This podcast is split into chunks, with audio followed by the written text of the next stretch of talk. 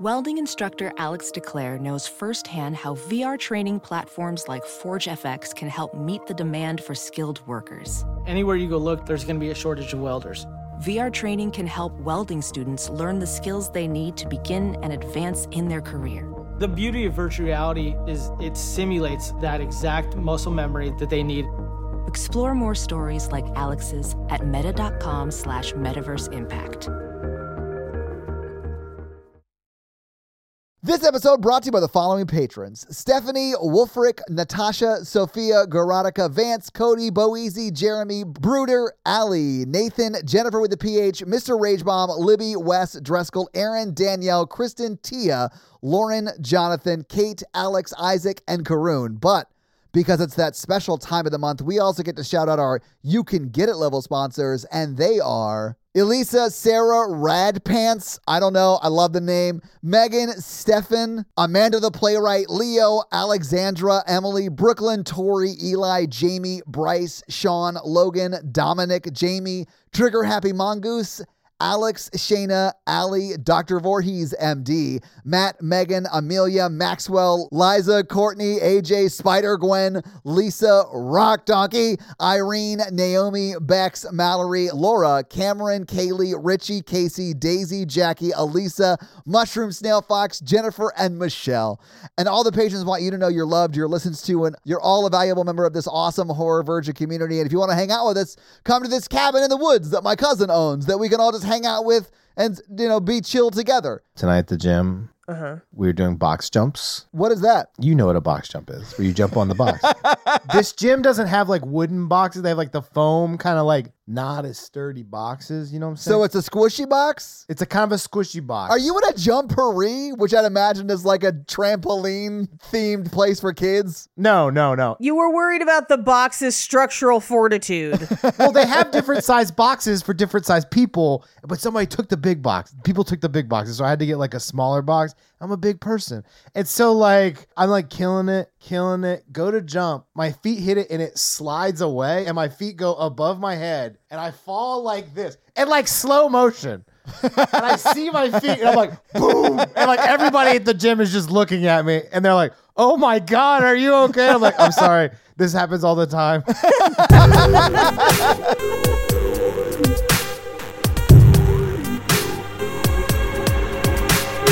I was in a trailer for a documentary, which is weird documentaryception. T- t- And also, everyone else they interview in that trailer is super serious, and then it just cuts the page. He slept with like so many people, like really. It reminded me of a sketch because of how funny you seemed. Like, Yeah.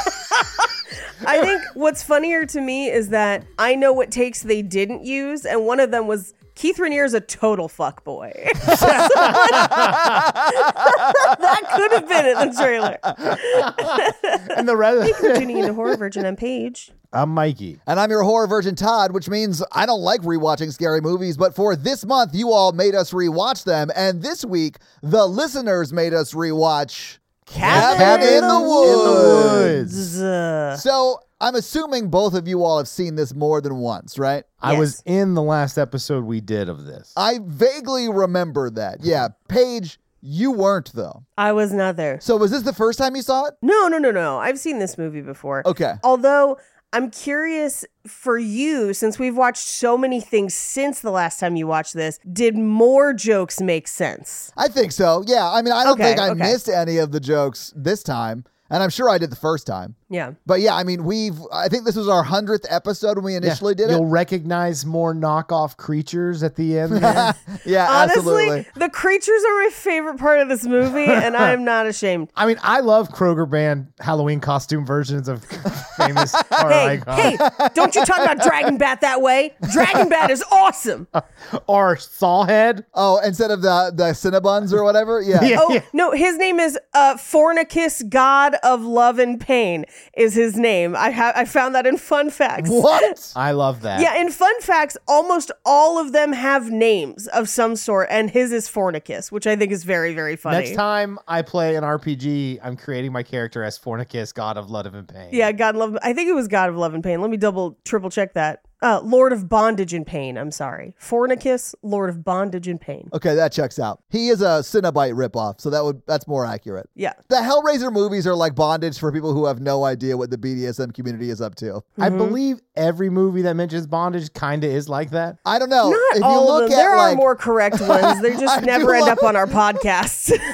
I love that like both Paige and I immediately jumped to its defense. Like, no, no, not no. necessarily. There are other ones. I mean, we haven't done the secretary yet, but like whatever. We'll talk that was about the it. one I was thinking of. I was like, "Ooh, secretary is pretty close. It's funny that that topic comes up way more in Romancing the Pod than this one. Oh I'll yes, tell you so much. Yeah, yeah. it's not bonkers enough to do on the comp podcast right now. We'll get there. We'll get there. We'll do it eventually. After we do all the bad BDSM movies, we still got like two three three sixty fives to get through. I think there are like seven Hellraisers to get through, so Yeah, we. Yeah, I there you cannot go. believe we've not done a, s- a Hellraiser sequel. me either. I can Why? because you hate them, Todd.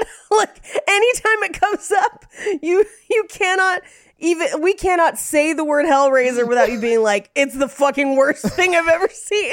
To me, they're like Fri- they're like Friday the Thirteenth levels of bonkers, and we The should later jump ones into this. definitely Yeah. are. I mean, I would get Absolutely. back into the franchise knowing that it does get more bonkers and more like tongue in cheek Oh, yeah. making fun of itself sort of stuff. It's Oh, not so it's much not that tongue in cheek. Yeah, No, I meant literal tongue through cheek, like Through in the cheek. pain sort of sense. It's more that they just started buying cheap horror scripts and then just rewriting Pinhead into them, and that's Can only do that with Jason. became I'm the sorry. sequels.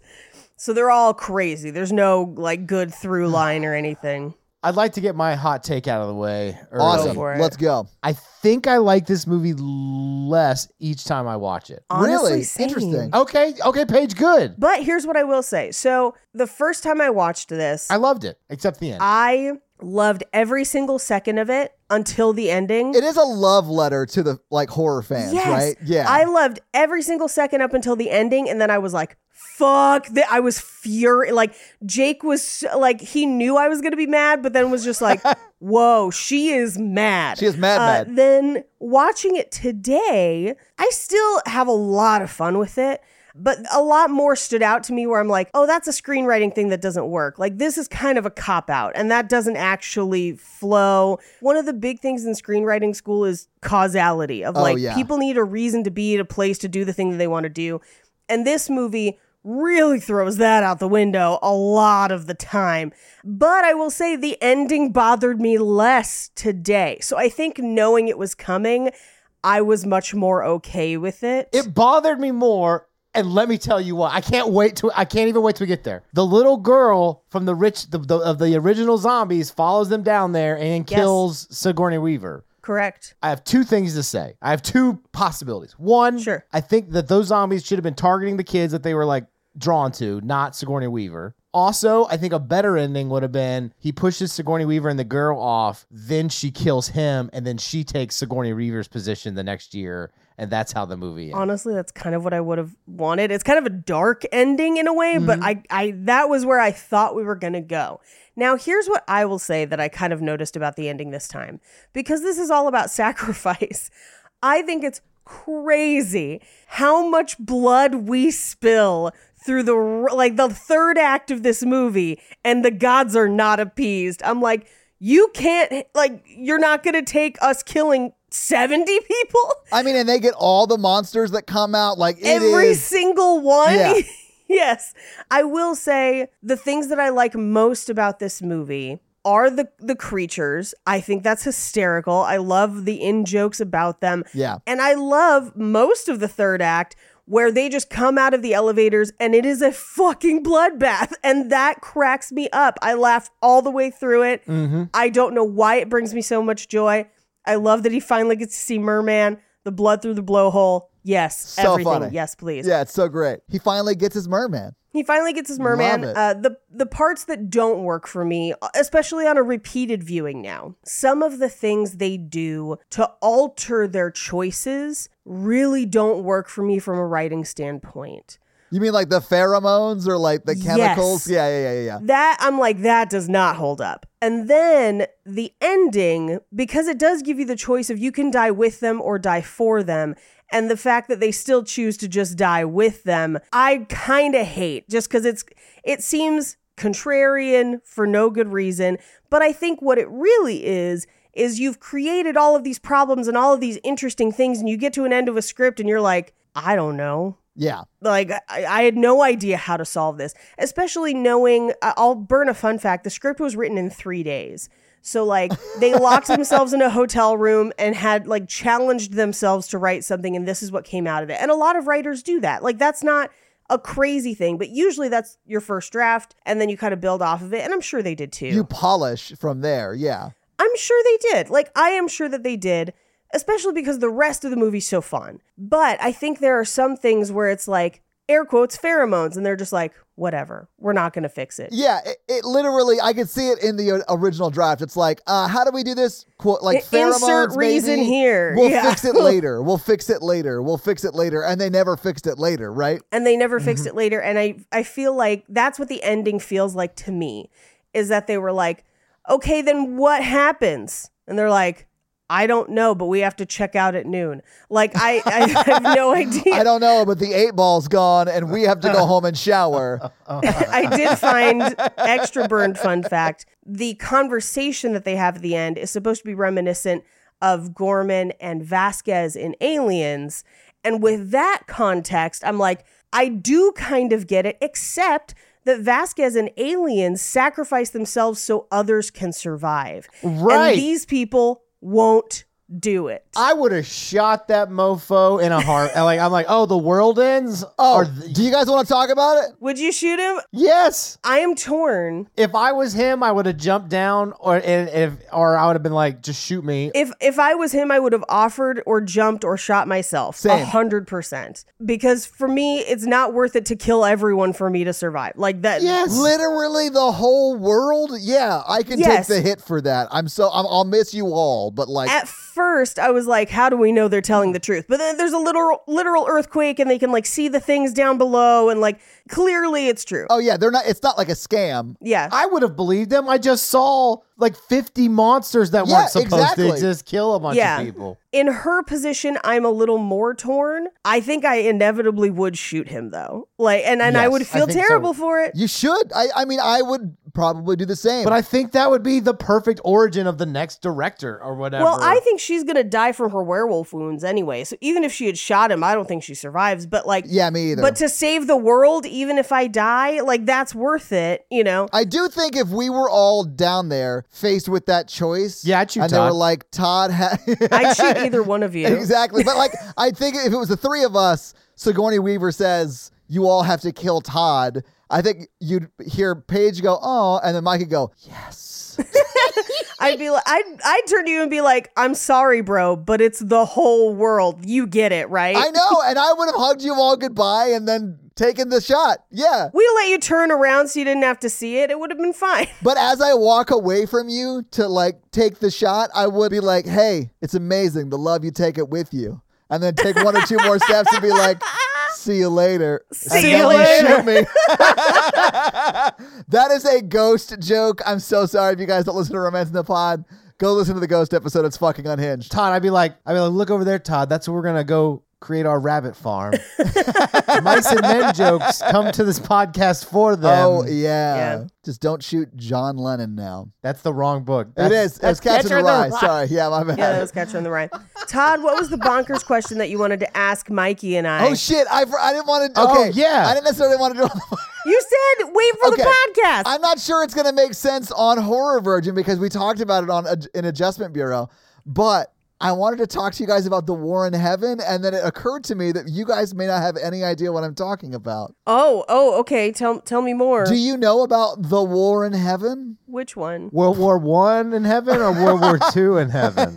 do do you mean the war in which Lucifer and his one third of the Yes. angels are cast out? Yes, sure. Which is, by the way, not really in the Bible, but sure, whatever. right, right, okay. right, right. It's not. Do you know why they were at war with the other two thirds of heaven? In my understanding, from what I I have learned, it was over pride, if I remember correctly, that Lucifer thought he could lead, and then that's where the split happens. Yeah, that is something that I've heard as well. So I think that the Mormon belief has like s- a lot of fanfic written around the war in Okay. heaven because like right. it was pride ultimately. Yeah. He wanted to be like Satan wanted to be like the Jesus of earth or Correct. whatever, like all of that shit. But he he wanted the glory and Jesus was Right. like, No, give it up to God or whatever. But the um Stay humble, fam. Right, stay humble, dog. Actually, if you look, if Jesus is, isn't wearing a shirt, he's got that tattooed across his chest. Stay humble. Stay humble. If you have 17 abs, you got to get tatted up. Yeah. Absolutely. Yeah, yeah. He's got 17. He has an odd number of abs. Hey, you gotta show that shit Oh, off. well, one of his ribs got removed to make pages, people.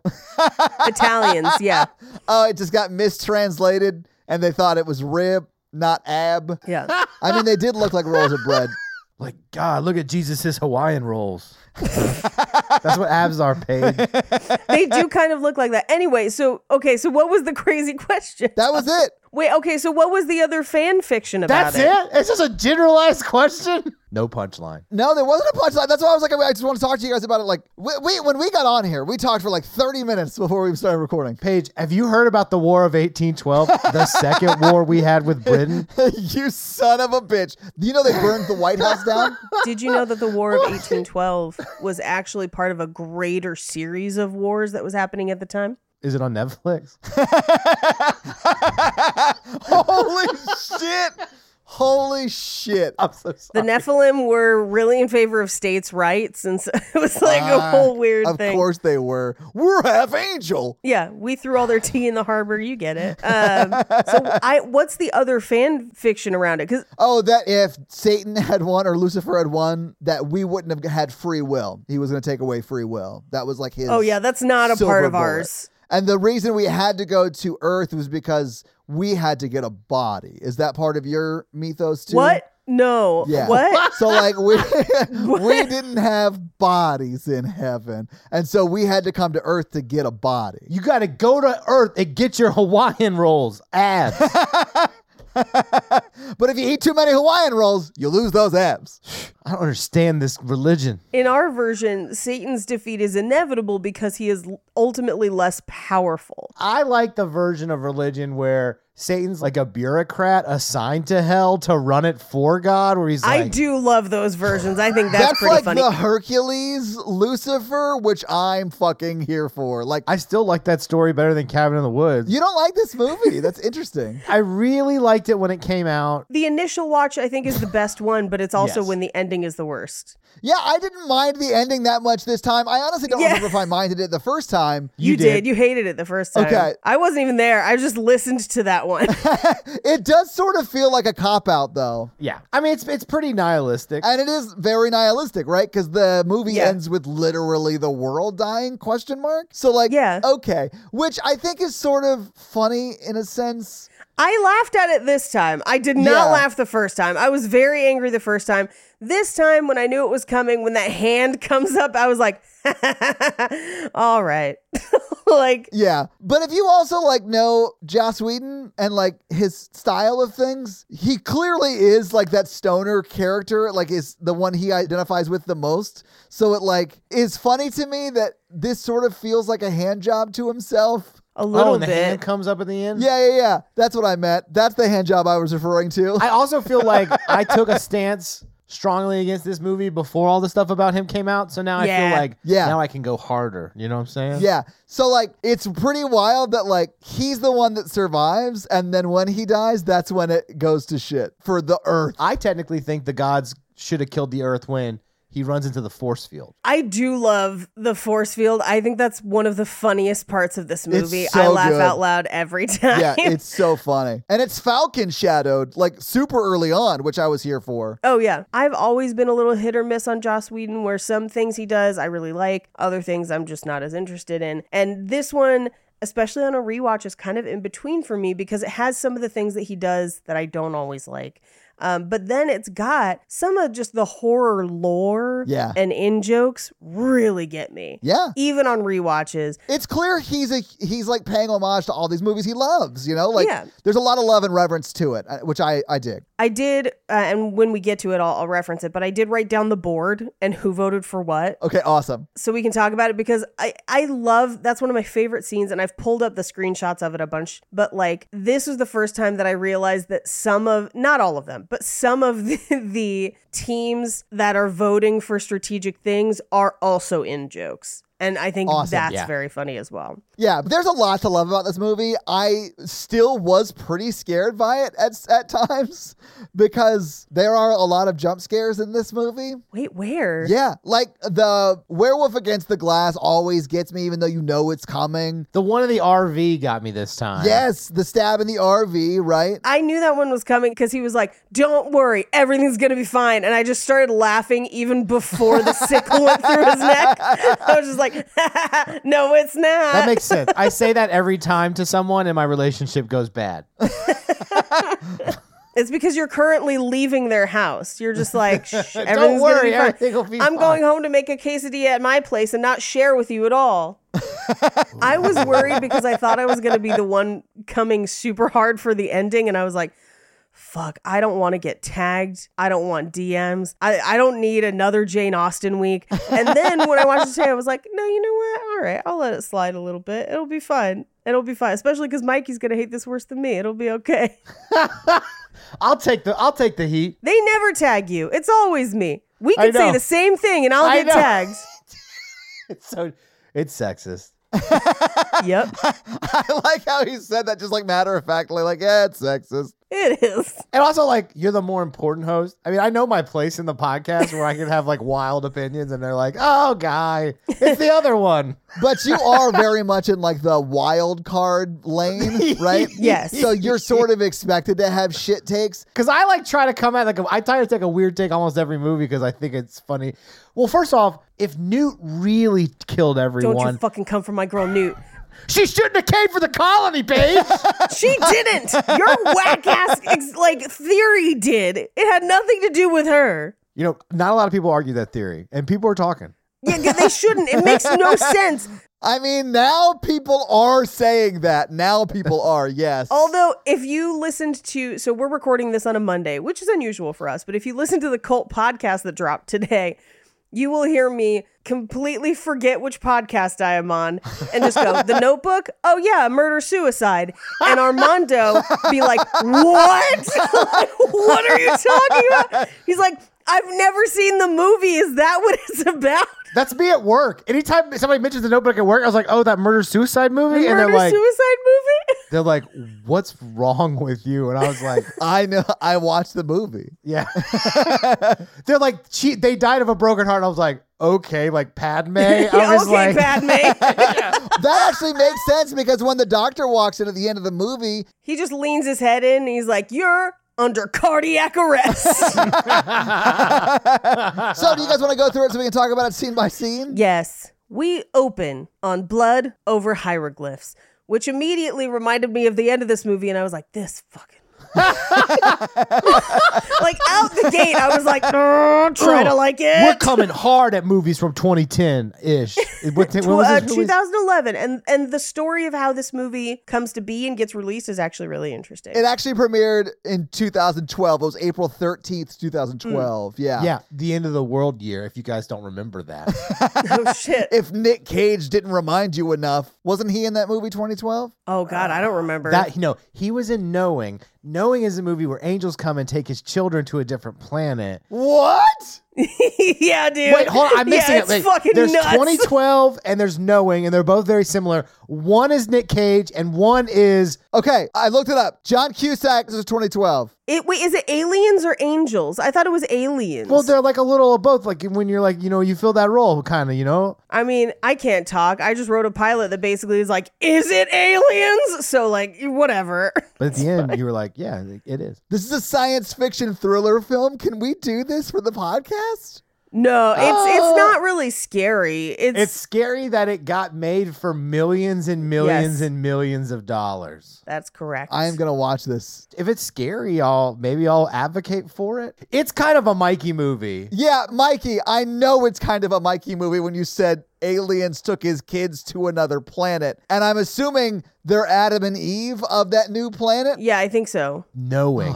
was made to be serious. Like too serious. Where at the end they're almost just like, "Aren't you crying yet?" And you're like, "No." There's like a- there's I'm like a wondering how speech. this happened. There's like a speech at the end about humanity. Well, they put them in like a little like a pod thing, right? yeah, they take it like New Eden. It's like fucking insanity. Okay, we cannot The talk fact about that this. I can recite this whole movie from memory, Yeah. from when I saw it in the theater, tells me that I love this film. Well, that that's like when I like shouted the plot of Barbarian at my parents in the middle of a California pizza kitchen a week and a half ago. So I thought out there you just call them pizza kitchens.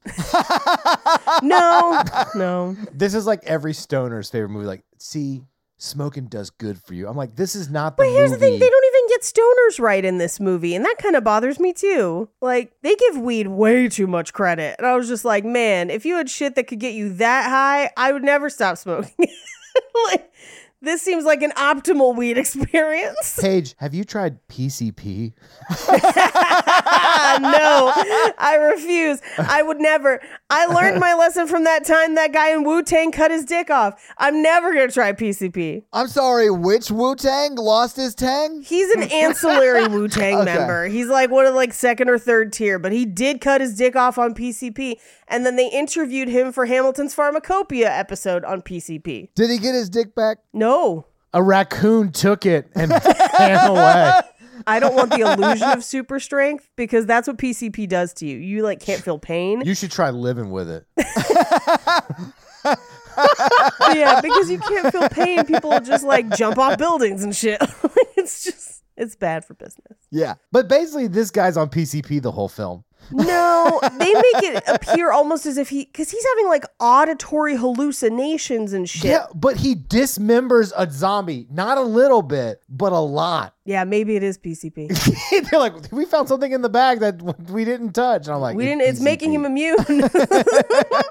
I do. I'm gonna burn a fun fact just because I think it's funny and it is applicable to this. So the reason he doesn't go swimming in the lake and the reason that he's in kind of baggy clothes the whole time is because apparently that dude was fucking shredded, and they were like, if we let him take his shirt off in this movie at all, no one's gonna believe he's the stoner nerd.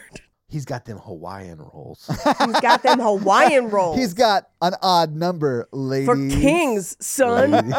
anyway, uh, we open in an office building um, that seems nondescript, and we have uh, what is his name, Bradley? Bradley Whitford. Yeah, I love Bradley Whitford. Bradley Whitford, and then another guy who is also famous. Oh. He's in everything. I know you're talking about. He is great. His name is Richard Jenkins. Anyway, they are having water cooler talk. It's not very kind, but I also think that Bradley Whitford's character is not supposed to be kind. No. He's kind No. of a villain. So they're walking through the hallways, and another worker catches up with them and is like, Hey, Stockholm went south. And he's like, I thought they were looking good. And she's like, No. And he's like, Well, it's never a stable scenario. We can't trust the Swedes. And she's like, But Barcelona and Buenos Aires fell too. And he's like, It's just Japan and us. Now, we do briefly later see clips of the other cities. Yes. I have a fun fact to burn. Do you want me to do it now or then? yes, burn it Let's do now. Let's Burn, it, all. Give it to us now. So each of those cities is actually supposed to represent a different monster from a different horror film. Yeah. Well, Japan, obviously, the ring. Or Japan is obviously the ring, although the Japan callback is one of my favorite parts of this movie. Yeah, it's pretty great. Buenos Aires is uh, King Kong, and Stockholm is John Carpenter's The Thing, and then Awesome. Okay, yeah. yeah, uh, and then finally Madrid is Dracula. I do think it's really funny that it is Stockholm and it is the Swedes, even though John Carpenter's the thing is Norwegians that they Norwegians. consistently call Swedes on accident. Yeah. That was very funny. This movie is insanely meta. Yes. So we cut to from from them being like, well, it's just Japan, Japan and us, but it'll be fine. We cut to the group of teens that we're going to be following, and they are packing for a camping trip. Uh, we do establish that Dana, who's the redhead, has slept with one of her professors and then he broke up with her via email. We see that her friend dyed her hair blonde. We meet her friend's boyfriend, Chris Hemsworth, who we will find out is on a full academic scholarship and is actually a smart dude because Yeah. he's like, yeah, no, if you have this professor, read this book because he doesn't know it as well and he'll think you're insightful. And he's like actually a smart, kind of fun guy. I do love that, like when he sees his girlfriend with books, he's like, "What? What are you doing with these? What have I told you about these?" And she's like, "I learned it from watching you." watching as she you, runs out of the Dad. room. like that shit. Like that is like what a good, healthy relationship looks like to me. Like just someone who will like be silly and one up your bits. Like fuck. for case in point, I was answering work emails in the bathroom because I had my phone. Right. And Jake texted me, Did you die on the toilet like Elvis? And then I texted him back, Yes, put pepperonis on my eyes for the ferryman. And then he texted back, and I will read it to you verbatim because it is worth it. It's not enough. I'm just Giotto the boatman. I got a hole in my gondola. Uh, so he invented an entire Italian character for our role playing. you guys are s- into some weird shit, and I'm here for it, Paige. Yeah. Everyone has their kinks, man. We always have pepperonis handy, just in case somebody dies. Your body is my uh, gondola. Your body is my gondola. Uh, anyways, I've just started texting phrases with the Italian hand emoji on either side of it so people know that's how it's supposed to be read. Yeah. I'll read him a text. Somebody posted in the Facebook group that I accidentally used Waliji's full name as it's You a did. me, Mr. Papadopoulos. You doxed Waligi on an episode? Wah. Ah. anyway, so Thor throws a football out the window to his friend who catches it down below. And this is a friend that they've like brought to kind of try and set up with Dana to like get her out of this funk from sleeping with her professor. So they all go down, they're packing the Winnebago, and who should show up but a hot boxing Volvo? Out steps Marty with a giant travel mug that extends into a bong, which by the way was fully functional Really? as both a travel mug and a bong, and it cost them five thousand dollars to make. Nice. Did it actually collapse like that? It did. It That's did indeed. It awesome. is fully Because functional. Oh, Yeah. it looks like a regular like coffee mug you would take to Yeah. work to your very corporate job, you know? yep. It flies under every radar. It's great. Yeah, that's pretty dope. Yeah. yeah. So he goes to their Winnebago, and this is how you know that this movie is old. Is because they're like, dude, cool it with the weed. We don't want to get in trouble. And I was like, from who? Yeah. Like, that is one of those things that does not hold up well at all just because I mean, here in the South we can't get weed, but like it is much more relaxed as far as policing goes on it. Yeah. You can't hear this, but Mikey is like winking at me. There's a big push to police the fentanyl right now. Yeah. Um, if you're gonna police one thing, I'd say police the fentanyl. Just you know, let the stoners order more pizza than they normally would, and you know, nobody gets hurt. What is that, like a hostage negotiation? Nobody gets hurt. Let the stoners order pizza. Just let them walk through drive-throughs, and everything's gonna be If fine. you've ever been behind someone walking through a drive through, it's the worst. It happens pretty frequently to me. However, some places will have a sign that's like, "We will not serve you if you walk up," but then other places are just like. What up, bro? Yeah, I'm blazed as fuck too. How many tiny tacos do you want? Do you want those toasted and smothered? Hell yeah. Tiny tacos do sound good right now. Tycho sounds so Dude, I like Jack a in the Box, couple. Tiny Tacos, fucking slap. Anyway, they start their journey, and he is rolling like half a cartel's worth of weed on that table. Yeah. He's got like half a pound in a bag, and then another half a pound out on the table that he's rolling. Like just like loose. just loose. like how much money did he spend for this cabin That's weekend? so much weed. Like, the, here's the thing. Now, because it's taxed now, it's more expensive to get that much weed, and it also looks like he's rolling shake. He's not rolling flour, so that's gonna be a difference in price.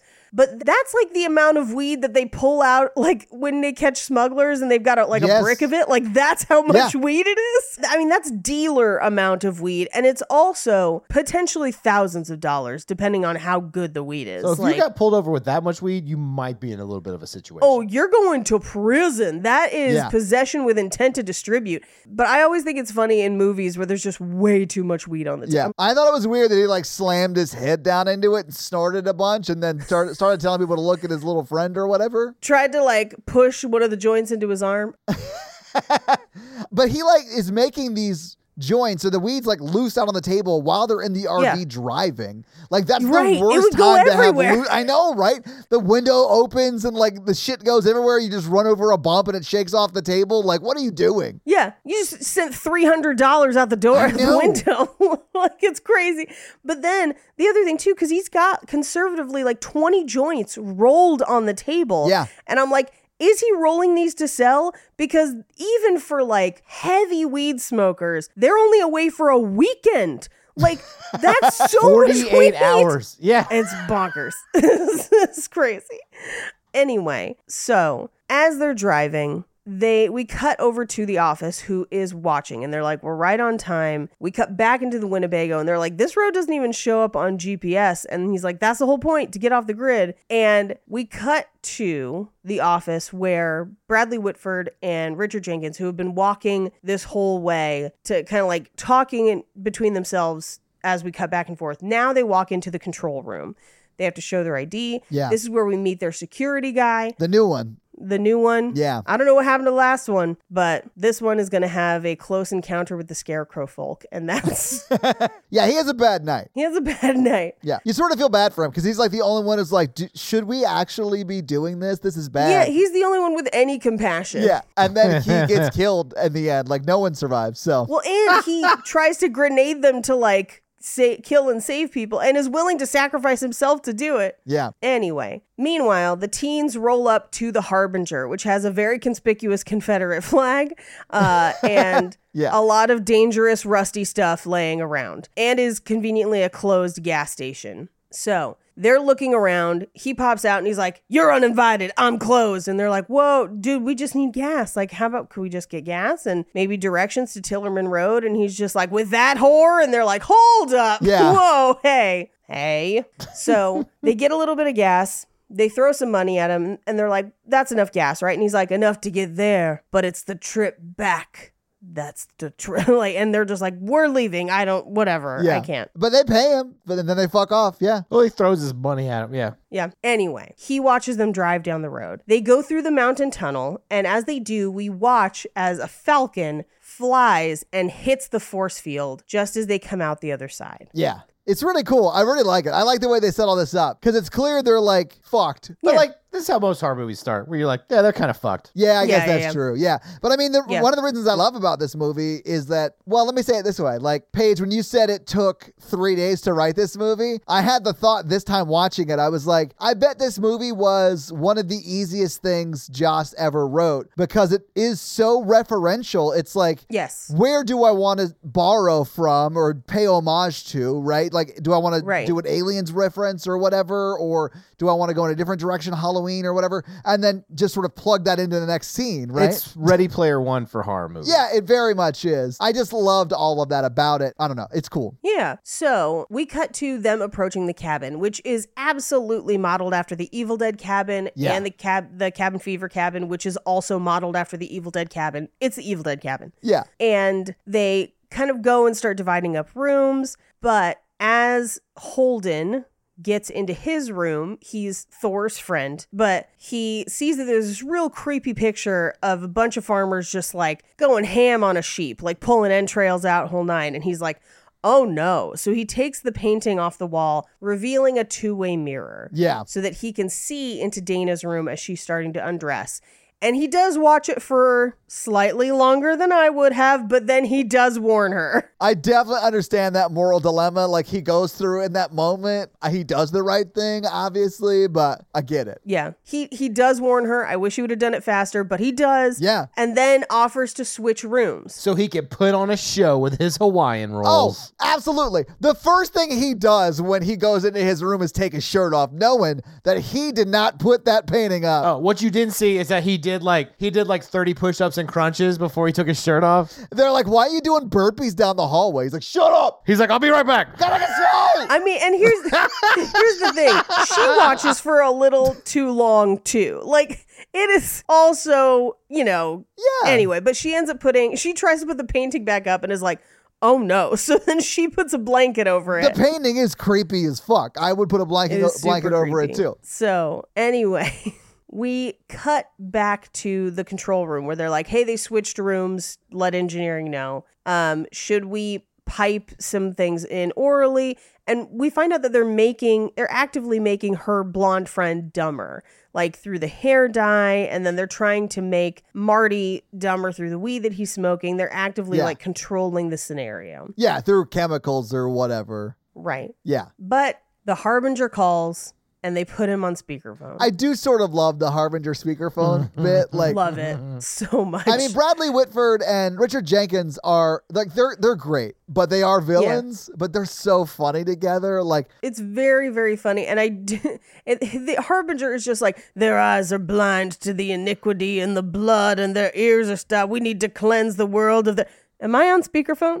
Yeah. Mm-hmm. it's like. I can hear the echo. I know you're lying. Yeah, to me. Gary. Yeah. it's, it's like your one coworker who just takes it too far. but I, I like that the harbinger was obviously there for the people going to the cabin. Right. But the harbinger is also there for the people who are like putting on this ritual, right? Yeah. So I love that the harbinger plays like a, A playing a dual dual role. role. Yeah. Like I don't know if he got paid twice, but you know whatever Whatever. He definitely got paid his voiceover rate. So for sure. we cut to all the teens swimming in a gross lake, except for Marty because he was fucking shredded. I do love that, like, when Thor's girlfriend doesn't want to get in, he's like, oh my God, what's that in the lake? It looks like my girlfriend. And he shoves her and he in. just throws her I in. thought that was really funny. I don't remember. I did not remember that from the first time, so that made me laugh again this time. I anytime anyone throws anyone into pools or lakes, I get really nervous because I'm just like cell phone. Like, is it in your pocket? Like, Oh, what- yeah. I would be livid if you threw me in the lake. Yeah. yeah. And then he jumps in and he's like, "Oh no, it's the gorgeous man!" And she's like, "I'm gonna kill you." He's like, "Don't kill the Jord- gorgeous man. We're in danger."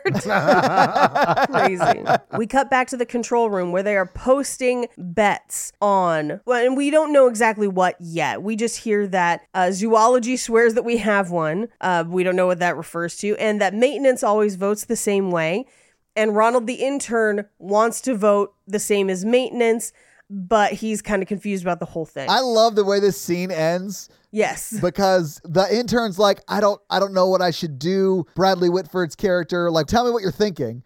And Bradley Whitford's character goes, I just want this moment to be over. As soon as that possible. was- Yeah. That was such a funny way of being like, I don't care. Just tell me what you want to do so we can both move on with our lives. I loved it. Yes. Well, and this is also where the security guard is like, this is kind of macabre. Like, this is harsh.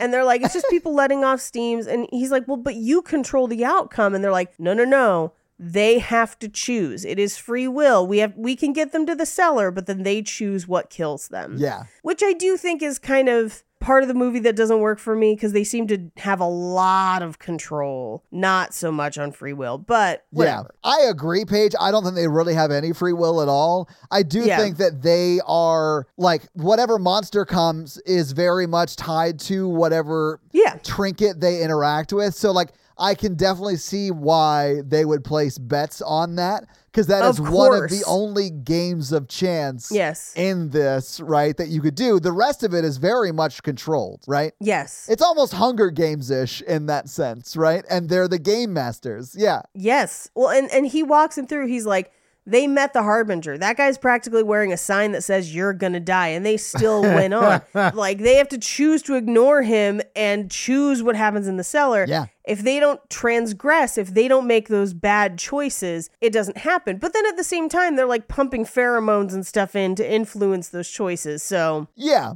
We cut back to a teen cabin party, uh, and they are similarly dancing in the control room. Love that shot. So funny. This is where they play Truth or Dare, where Jules, the blonde friend, uh, ends up making out with a werewolf. Which she goes above and beyond on that wolf head. Like She does. she's doing the most. she is doing the most. This was one of those things where I was like, they don't get stoners right because Marty's like that moose, and they're like, clearly that's a wolf, and he's like, whatever that creature is, and I'm like, look, man, I have known people to be pretty fucking stoned, and they would still know that that was a wolf, like that. Yeah. Unless he's on PCP.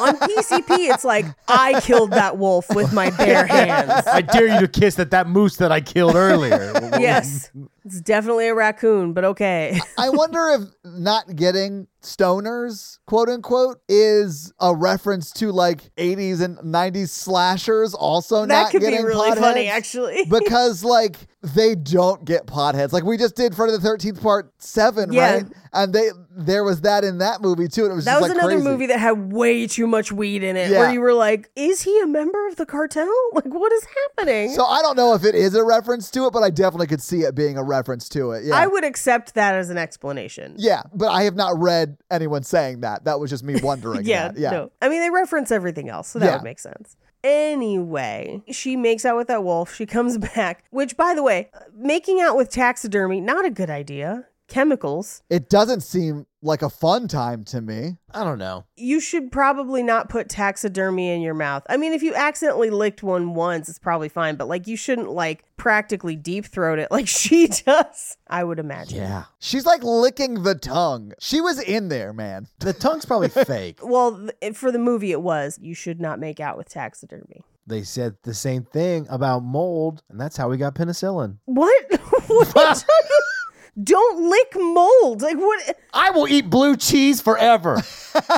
That's a different thing, my man. I don't want you like looking at your shower in your old house like, oh, someone left blue cheese on my walls. Yeah, I don't understand why you two have to be so anti science all the time. If you want to die like Brittany Murphy, that's on you. Wasn't it the s'mores in her house? yeah. It was probably mold in her house. they That's haven't true. proven that. That's what I believe because it also killed her husband. So she comes back from licking that wolf, and uh, Dana's next, and they're like, "You're just gonna pick truth because you're a pussy." And she's like, "No, dare!" And as she says it, the cellar door opens, and they're like, "It must have been the wind." And I'm like, "Inside the cabin?" Like, Right? Yeah, it doesn't make any sense. anyway. I mean, and I, de- I certainly would not go down there, right? I wouldn't go close to it. I'd go back to the Rambler or whatever and get the fuck out of there. yep. But this moment scared me though because I didn't know it was coming and it was a big loud sound and it, that qualifies as a jump scare in my body apparently. I guess not my body, but sure. Yeah, no, I honestly hate that about myself. So they all go down into the cellar. Now, what I found myself wondering is if if they hadn't gone into the cellar, and if at that point they had just been like, "We're out and going to the Rambler," what would they have done? They would have blown the the uh, passageway and they would have been stuck there. Yeah, I don't Yeah. think that there's any way they can get out unless the final girl does survive, right? Because that's the one Right. that's allowed to live. Doesn't matter if she Right. dies or not, as long as she experiences pain, whatever that Bradley Whitford says or whatever. right, right, right, Um, so like everyone except for the final girl is dead right. wholesale. Doesn't matter from that point on. Right. Yeah. So they go down in the cellar, and there's just a whole bunch of like film projectors, creepy dolls, diary, a wedding dress, a conch, a music box, puzzle sphere. And they're all things that you're like, clearly these are haunted objects. Dude, I love. I mean, yes, Paige. Obviously, all of them are haunted. Like, don't touch the fucking haunted antiques. This is the reason I tell Natalie I don't want to go antiquing right here. I would have had Cinnabon, Lord of Lord of Pain and Suffering and Bondage after me because I've been like, oh, a puzzle. but if you have to solve it, I wouldn't be able to solve it. So I'd just be like, oh, fuck this puzzle. but Dana picks up the diary and reads from it, and it is horrifying. Uh, it's the section that's like Mama screamed most of the night until Papa cut her belly and stuffed coals in it, which sounds like it might be a reference to the Ant Hill Kids, which is a real case that happened uh, with Really? Rocketerio. Uh, he was a cult leader that would perform amateur surgery on his multiple wives. Uh, it's super dark, real upsetting story Yeah, that does not sound awesome. it's one of a, a very small handful of cult podcast episodes that we like recorded and then like finished recording and then just sat there for a second and we're like I gotta like watch SpongeBob or something. Like I gotta like cleanse the brain. a I gotta bit. take a break. Yeah. Yeah, but we do from here get the the line that like cutting the flesh gives him the husband's bulge, Yeah. which of course my husband walked through the room and was like, "I've got a husband bulge." And I was like, "Good to see you." Anyway, there's Latin, and she's like, "I wonder what it says in Latin." And I do love that Marty's like, "Don't read the Latin, like motherfuck." Like Marty is all of us being like, "I've seen this a million times." Yeah, he's like, I Like- know exactly what's happening and it's not good. Everyone stop. And I like how he's like, Everyone stop. hey, can we all go back upstairs? I dare everyone to go back To go upstairs. back upstairs. I really like that. but she reads it aloud, and the zombies start to rise, including the mother zombie with her belly of coals. We cut Yeah. back to the control room where he's like, We have a winner. It's the Buckners. So, maintenance, who I guess chooses the Buckners every time, and Ronald the intern Yeah. win. I, I do love when they announce it. You hear maintenance uh, and Ron the intern, and you hear him go, woo, like in the like back in the distance. It's so funny. All right. Are you ready to go through the list? yes, do it. Okay. Werewolf, uh, which finance has voted for werewolves. Yeah. Alien Beast, which is Biomed, which I thought was pretty funny that that's who was doing that. Mutants is Demolition. Wraiths, nobody voted for Wraiths. It's never wraiths. It's never Wraiths. Zombies, which is the chem department. Reptilius, we don't know what Reptilius is, but nobody voted for it. Was that the big snake? Maybe. no, because Giant Snake is also on this list. Oh, Uh, so I don't know what Reptilius is. Clowns were electrical. Okay. Which I found pretty fun. Yeah. Uh, witches were operations. Sexy witches were archives. And they're two separate. that's great. Uh, demons, nobody voted for. Hell Lord, it just says sitters. And then angry molesting tree is wranglers. You can just call them ants. Well, no, angry molesting tree is Evil Dead, the oh, original that's right. Evil that's Dead. right. That's right. I forgot about that. You're right. the one that you have not seen, but No, I mean there's a pretty pretty handsy tree in the remake too, Paige. Okay. Uh, Giant Snake, which is internal logistics. Deadites, which is story department. Kevin, nobody voted for Kevin, uh, but I do have a fun fact about Kevin. Kevin is meant to be shared universe with 2005's Sin City, so it's based on Elijah Oh, Wood's character from the Sin yellow man, City. the yellow boy, or whatever. Mhm. The the but yeah, he made me watch as he Yellow like ate her Bastard is what hands. his name was, Yeah. yeah. yeah, yeah, It's that yellow bastard is the comic that it's based on. That's the villain from that one. Kevin is like one of his henchmen that is also a cannibal. Anyway, mummy psychology, which I think is a pun joke, like mummy, like mommy. But anyway, I love it. the bride digital analysis, the scarecrow folk, which is data archives, snowman is communications, dragon bat, which no one votes for. You, no one wants to see Dragon Bat. The cleanup on that's a nightmare. we see so much dragon I bat know. at the end. I love it so much. Yeah. Vampires is distribution, which I think is funny because they tend to replicate. yeah. Dismemberment Goblins, The Sugar Plum Fairy, Merman, which is Bradley Whitford has voted for Merman, The Reanimated, which is administration. So they have the zombies, reanimated, and then the zombie redneck torture family, Yeah. which is what maintenance and Ronald voted for. Woo! Unicorn, which was engineering. The Huron, we don't know what that is either. Sasquatch, Wendigo, and Yeti.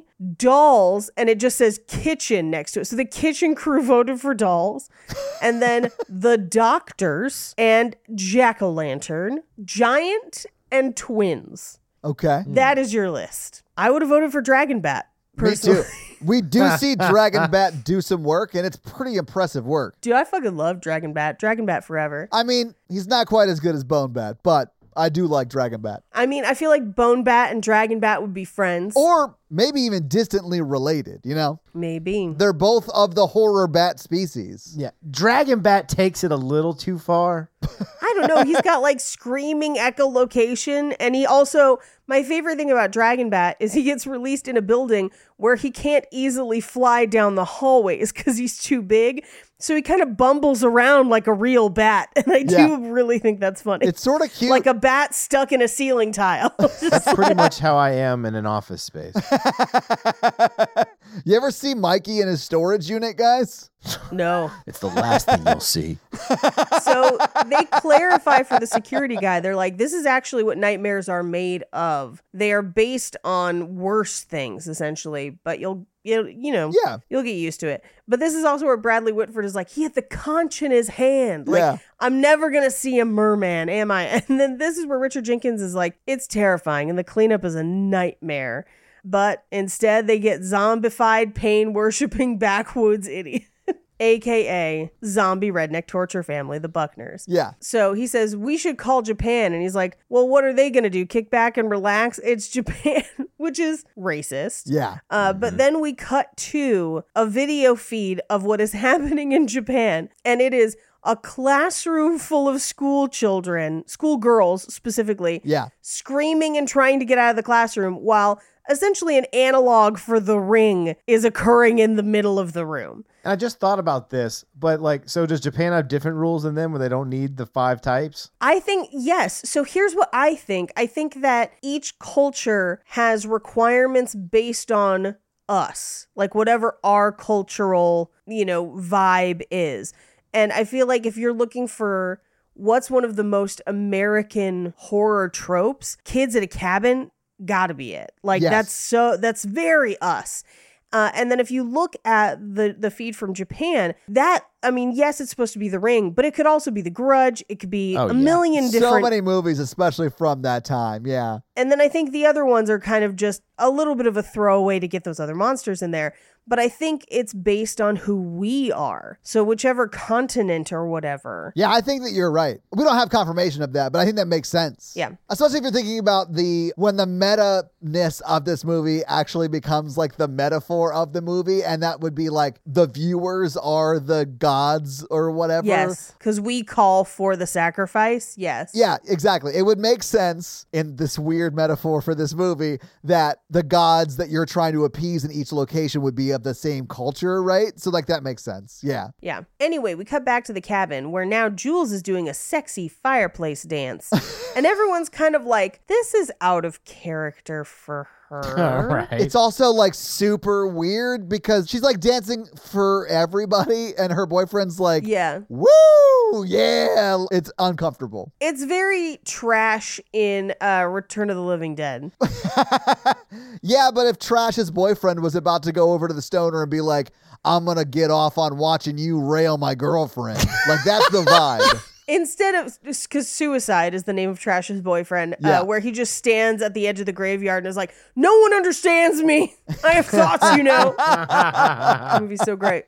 Anyway, so after her dancing, she and Thor go outside to have sex in the woods, and they basically are just like, "Perfect. This is what we need them to do Yeah. so that they can die." I mean, and they are chemically orchestrating this evening. Like, they don't Yes. even necessarily have free will at this point, right? Right. And at this point, Marty's like, don't you think it's weird? Because, like, they're acting strange. He's acting like some aggro macho dude, and that's not him. Like, he's a sociology major. This is where we learn he's on an academic scholarship, right? He's on a full ride for his brain. this is the first time where we also hear Marty basically say, like, I think we're being puppeted by puppeteers. Right. So he decides that he's going to go kind of to his room and come down from his crazy high, I guess. Meanwhile, he leaves the other two on the couch, where again they are piping pheromones and stuff into the house, but he's reading the diary in Latin.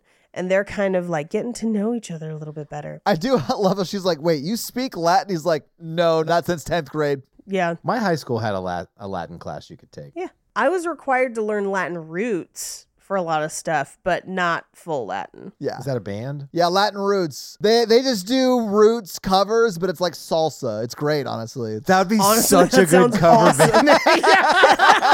band. It's like, I'm here for that. yeah. Uh, and Latin roots would be a hilarious name for that too. Anyways, so uh, they're out in the woods. They find a nice spot, and they're like literally piping in pheromones. They're changing the lighting. Well, and the controlling the temperature because like she doesn't want to get naked Yes. because she's cold or whatever. So like, She's cold, so they raise the temperature. Yeah. But I also really kind of hate the whole like all the guys are in the room watching. I'm just like, ugh. but they do kick everyone out before it happens. this is Mikey from Harvard, and I practiced this ad for Factor in my car today. Can you show us what you practiced? Yeah, yeah, yeah. Mikey from Harm Virgin here to talk about Factor. Nailed it. I have used Factor on and off the last couple of years, uh, especially since 2020. My work is very busy. I have a very busy day job. He does. I have a very busy hobby Uh-huh. slash second job called podcasting. Yeah, it's so much work for you. Eating healthy's hard. Cooking, I'm single. Cooking single is hard, and I've loved Factor. Other people, they ship you ingredients. You have to cook them. It takes a long time. Factor, they ship you fresh, never frozen meals. and it always only takes two minutes, which is like my favorite thing. I never have to think about how long it has to go in the microwave. It's two minutes. That's what my dating profile says. Always two minutes. it's helped me eat healthier though. They have a bunch of like dietary options, like low calorie or protein or keto. Is it keto? Keto? Ket- keto. Mikey, you said it wrong so many times. I'm not sure if I remember how to say it right. It's keto, right? keto. No, it's keto. It's keto. But anyway, Factor's amazing. so Just head to factormeals.com slash horrorvirgin50 and use code horrorvirgin50 to get how much percentage off, Mikey? Were you paying attention? 50. Damn, 50% off. Literally half off. That's code horrorvirgin50 at factormeals.com slash horrorvirgin50 to get 50% off. As a professional welder, Shayna Ford uses Forge FX to practice over and over, which helps her improve her skills. The more muscle memory that you have, the smoother your weld is. Learn more at meta.com slash metaverse impact. happens, right? I They feel like do. they expect everyone to show up, and so they orchestrate a, a way for them to like, oh, it's not going to happen this year, and then they kick everybody out, and then they make it happen because they know they have to appease Right. the viewers, right? They have to appease Right. the the gods. Right. And so she's got to show her boobs before she gets killed, which I also don't like, but at the same time, I mean, yeah, every Friday the 13th movie. like, Yeah, that is a You know. very common trope in slashers. Yeah. Yep. Or it used to be. Yeah, yeah, yeah. But that's I feel like this is paying homage to th- all yeah, of to that. those 80s ones. Yeah. Yeah. Anyway, the zombies attack. They stab through her hand. They snag her with a bear trap on a on a chain, which is terrifying. Uh, but also reminded me of Kung Pao Enter the Fist. If anyone has seen Kung Pao Enter the Fist, Love Kung Pao into the fist. like Betty's claws. I'm just like, nah, Betty. I hate this. I don't know what you'd call it. This weapon that is they're using like It's a bear claw on a chain. I mean, it's a bear trap on a chain. Yeah, yeah, yeah. I hate it Yeah. so much. It is like so terrifying to me. I don't think the physics of it would work, but I still hate it. Yeah. Anyway, so they then farm saw her head off. Dude, I love this shot though. It's so good because they're like holding Hemsworth back, right? And they're Right. uh, preparing her to be killed. She's screaming and all that stuff. And she says, no, don't. And then starts to yell, cut, as they're cutting her throat. And as she yells, cut, that's when the scene stops. And I was like, oh, that's such a fun little, like, meta nerdy joke. And I, I'm here for that. That's such a fun way to do it. So they throw the lever and blood pours into the statue because she has died. We don't actually see the totality of the statues yet, but we see, like, the top of it. Yeah. Right. We cut to Marty's room where he is reading Little Nemo and Adventures in Slumberland. Are either of you familiar? Yeah, I've seen Nemo. No, completely different. My But bad. Jason Momoa, Oh, Dreamland. Yeah, I have not watched it. Is it good? I don't know. I haven't seen that version. I am familiar with there's like a I think it's like Miyazaki adjacent version Okay. uh, that came out when I was younger that is fucking terrifying, which it is kind of an allegory for this film in, in a way because They are stuck in sort of a dream world. yes, exactly. Yep. Yeah. Uh, but he decides he's going to go out for a walk. He goes outside. Uh, and as he walks past the other two making out on the couch, he does comment that one of them has a husband bulge, uh, that I do think is pretty funny. Yeah. I think husband's bulge is a very funny term, and I am going to use it. Yep. He goes outside and he looks up at the sky and he's like, huh, I thought there'd be stars, which again is a clue to the fact that they're basically in a Truman Show Yeah. horrorscape. And a low rent Truman show because they didn't even try and fake stars. Right? You know how easy that would have been? Way easier than installing an elevator to hell or whatever. like, Yeah. Okay, I just don't believe they have that powerful force fields and they didn't know that the other dude was not dead. Right? Like, I really went into the logic of this whole thing today and I was like, I don't like that. Like, they're like, oh, that's why the demolitions didn't go off. Their whole control room, there should have been like alarms and stuff blaring. Oh yeah, when Marty does its die, they should have known right away he was not Right dead. away. because the blood goes into the statue, right? Right. I guess it was just the zombie racist guy that i- his blood fell onto the statue. I guess. Or just Marty got injured enough because he Marty does got get stabbed stabbed, in the in the back, yeah. back. Yeah. yeah, I honestly thought he might have been paralyzed after that because it was like right in the, right in his spine. It looked like you know. Yeah. Well, he's on PCP. Oh, that makes sense. Yeah, you just can't feel it yet. I mean, honestly, if he was on PCP, the whole rest of this movie makes a lot more sense. I didn't know you got wet. did you look up what it was called or did you just know that? I know that from Training Day, Paige. I literally was quoting Denzel Washington's character when he gets Ethan Hawke to smoke the PCP lace joint. Yep. So no, I don't know anything about drugs, man. I don't think I would do that. No, I would never do that. Here, here's training day. If I was Ethan Hawke, I'd be like, I have to step out and make a phone call. I gotta call home. Human resources. Uh, the guy that you've assigned me with tried to make me smoke a PCP lace joint. I really need help. Please send the captain or whatever. Like I'm like, this is Who's obvious. training who, Mikey? Who's training who? Training. well, I went to one training and that was the video they made us watch that HR said about. Um, about getting wet on schedule. yeah, Anyway, so there aren't stars, but in the background, we see the little tiny zombie girl coming out of the woods. But he turns around to pee, and Thor comes running out of the woods. And saves his life. Yeah. Because that little girl was like about to get Marty. He clotheslines her. It's pretty great. She like backflips. I mean, it's actually a pretty great stunt. Whoever performs that did a great job. He screams, Take that, you dead bitch. anyway, so he's like, We got to get out of here. Like, go inside. Like, don't open the door. And at first, Dana's like, I'm not leaving without Jules. And who is at the door but the giant zombie dad who tosses her Jules's head? Yeah. Oh, I would have lost my mind. I do think it's funny that she throws the head across the room. And I have to say, if that happens to me and Mikey, my head is thrown to you, please just drop it. Don't throw it as far as you can. if you think I'm not gonna mess with your head, I'm gonna drop kick your head. I'm gonna put my fingers in your mouth. You're not using it.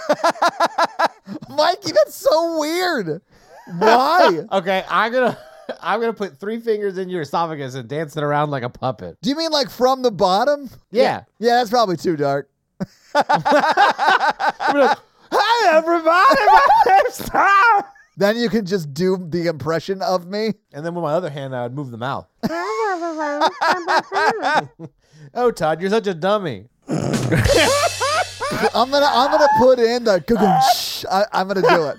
I'm gonna like find the sound effect and I'm gonna drop it in. Anyway, they close the door. They get it bolted. They go to close all the windows and everything. And he's like, "There's more of them." And he's like, "There's a little girl." And this is where Dana makes the connection. She's like, "Patience, the girl from the diary." Yeah. Oh my god. So they're about to go through the house and barricade everything, and he's like, "We got to stay together, whatever we do." And we cut to the the control room, and they're like, "Nah, shit, pheromones, split them up." Which this is the one that doesn't work for me the most because I'm just like, "What? Yeah, what pheromone makes you change your mind? Yeah." What you need is the adjustment bureau. Yes, that is what you need. Yeah, but it's very much like a we all have to stay together. Oh wait, never mind. We should split up Yeah. just because he got something blown in his face. Like that is wild. Yeah, it's crazy. But they split up. They go they each go into their respective bedrooms and they all get attacked, usually like through the windows. Yeah. Until and and they pull Marty kind of through the window. He smashes a lamp as he's like trying to close his window. He sees that there's a wire. Just as he's investigating it, they're like, "Should we do something? Should we wipe his br- like what are we going to do?" And they're like, "Don't worry about it. Zombie dad's on the way." So the zombie dad grabs him through the window. Yeah, but it gives him time to like grab something that he uses as a weapon. Is that that It's lamp? a giant bong. oh yeah, it is the giant bong. That's right. Yeah, and he and he hits him with it, but it doesn't matter because he Yeah. gets stabbed in the back and dragged away. And we hear like a splort, and then we watch as Bradley Whitford like pull the leather crunk like that.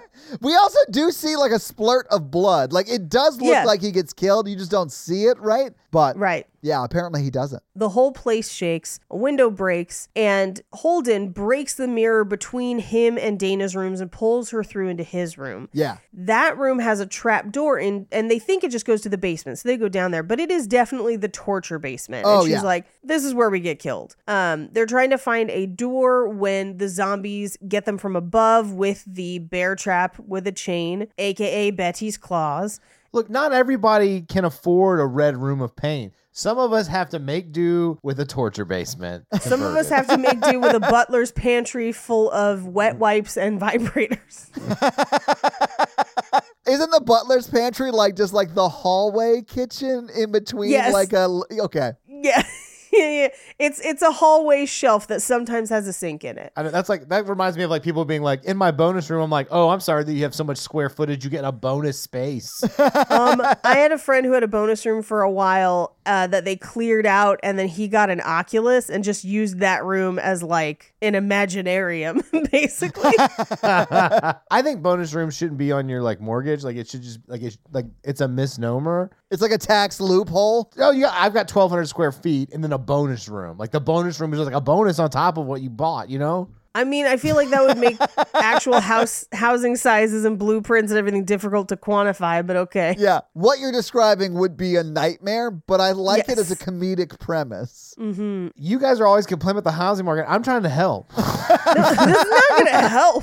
Anyway, she stabs a crowbar through the zombie's head. Uh, it pulls it out. She stabs him a bunch. Mm-hmm. And in the control room, they're like, these fucking zombies. Do you remember when you could just throw a girl in a volcano? Which is. I a thought crazy that was thing very to say. funny. Yeah. But they get out. Uh, they meet up with Thor. Uh, but they're like, "Where's Marty?" They got him. So they leave behind. They hop in the Winnebago, and there is a bloody handprint on the door. So we know that one of them is in the Winnebago. Oh yeah. Like they they foreshadow that kill pretty early on yes. in this little montage here. we cut to Japan, where all of the schoolgirls are singing a fun friendship song. And then, according to them, the evil is defeated and her spirit will live in the happy frog. Yay! Hugs. I love this. It's so fucking funny. It's one of my favorite callbacks in the movie. It's so great. because it is also like for for as stereotypical as the first callback is of of Japanese horror films at this time, the ending is also st- like how many of those movies end with like and now her spirit will be at peace in this videotape, you know, like whatever it is.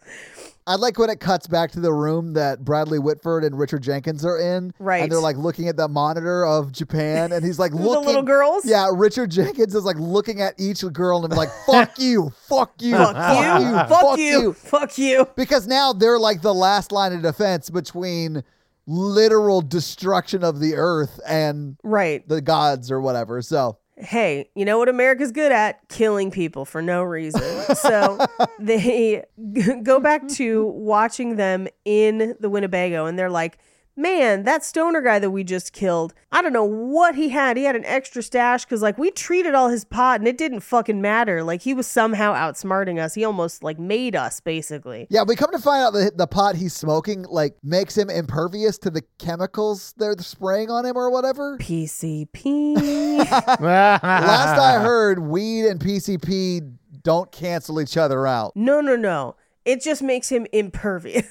yeah. anyway, there's no cave in where they're supposed to be, so they're frantically calling. They get the cave in to happen, which means the Winnebago, and it caves in while they're in the tunnel. So the Winnebago backs its way out. It is a pretty tense moment. Like Chris It Hemsworth is, is, like yeah. sticking his head out the window, trying to drive backwards out of this cave because I don't want to get crushed by it as it collapses, right? Right.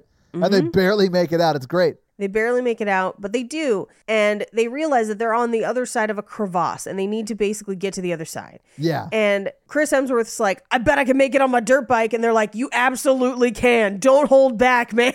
like, well, yeah, if someone else is volunteering, you got to hype them up. they hype him up and he he like backs up he goes full force at it and honestly had there not been the wall it looks like he might have made it but he hits that force field so hard It's so and funny. instantly man. dies Yeah. it's so funny to me like And then at this point, they're just like, what the fuck did he hit?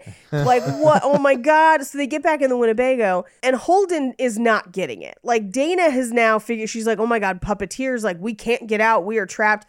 And Holden's like, no, we're just going to drive until we can't. And she's like, you don't under, like, they are going to prevent us from leaving, clearly. Yeah. And he's like, I'm okay. I need you to get calm. We got to stick together. And as he starts to say together, that's when the sickle goes through his throat. yeah. And it's he's just like, crazy. "Whoa!" and she screams, and they crash the Winnebago down into the lake below. She swims up through the sunroof and pushes her way out. Uh, the zombie grabs her foot, but she manages to swim away. She gets onto the dock, Mm-hmm. and back in the control room, they're like, perfect. Yeah. We won. Let's drink. Party time. And the security guy's like, Well, she's still alive. And they're like, No, no, no. She's optional as long as she suffers. And he's like, This is weird, but sure. It would be weird. I do love how throughout this whole like party scene, it's like they're like drinking, everyone's having a good time. They're like, "Burp, burp, burp, burp, burp, burp, burp."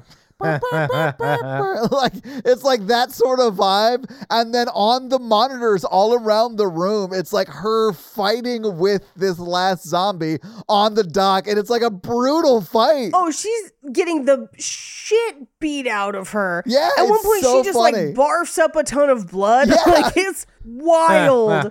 like she is fighting for her life and they're not even paying attention and it's so funny to me They're not even paying attention. And in fact, Bradley Whitford's like, oh, this would have been cooler with Merman. Like, you know, and everyone's partying until w- he basically hears, he's talking to the guys who were s- responsible for the cave in. And they're like, yeah, man, there was some glitch from, you know, like the chairman. And he's like, I'm sorry, what? And as he's kind of putting two and two together, the phone rings and he's like, no, it's impossible. We killed everybody. And they're like, uh uh-uh, uh, one's still alive. And as they turn to watch her on the dock, they see Marty come to the rescue, where he again uses the bong to like Yeah. wrap that chain around it and knocks the zombie into the water. He pops back out. Well, he doesn't knock into the water. He grabs the claw thing away, and she Right. rips up a board and hits the zombie into the and water. uses right? that to knock him in the water. They run through the woods back to the cabin, but before getting to the cabin, he jumps down into a grave and he's like, "Come on, follow me," Yeah. because he has found an elevator that he is trying to hotwire because he thinks he can make it go down. But there's also just a pile of dismembered dude right there. yeah. I do love that, like, the elevator down into hell is at the bottom of a grave. Like, that to me is also very funny. It's great. I also loved that, like, the pile of zombie, he's like, I had to dismember that guy with a trowel. And I was like, oh my God, like, that would take forever. I don't even like gardening with one. Anyway, they get in the elevator and they do manage to get it to come down. Yeah. But this is where they start to realize they're like, they sent them up here to get us. Like, what is down here? And they end up in the elevator with a zombie arm that's still moving. So funny. But this is where they realize that the elevator walls are clear and it's like a turning cube, like cube hypercube. Wonkavator. Yeah. Yeah, it is a Wonkavator, not an elevator, right? Because it goes Right. in all different directions, you know, to feed that little torture, like, Right. cave they've built, whatever monster they select, right? Right. And so she sees some of the other monsters. And at first, they're actually, the first couple are in the order that they are on the board because she sees a werewolf and then a wraith. Yeah. But then we get like the tooth ballerina and then Fornicus, Lord of Bondage and Pain. Um, and this is where she realizes like we chose. Yeah. when we were in the cellar because she recognizes his like puzzle sphere and as they move they see other monsters and she's just like oh my god like this is what happened Yeah. now in the control room they have realized what's going on and they have to kill him they're like okay which one 3606 bring them down shoot him first they step out of the elevator and the zombie arm kind of grabs his foot he shoots at the zombie instead the zombie arm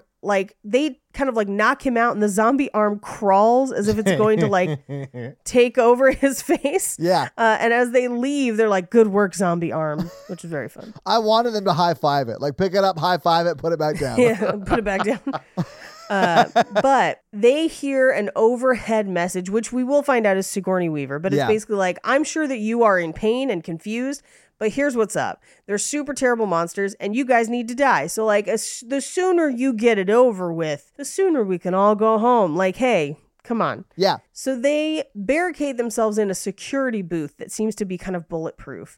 And inside it, there is a button that says system purge. And so they hit it, which frees all of the monsters. And I just love that, like, the elevators ding Why does that button exist? just Exactly. to fuck with the script. Like literally just to be like, all right, third act, these are Chekhov's wraiths.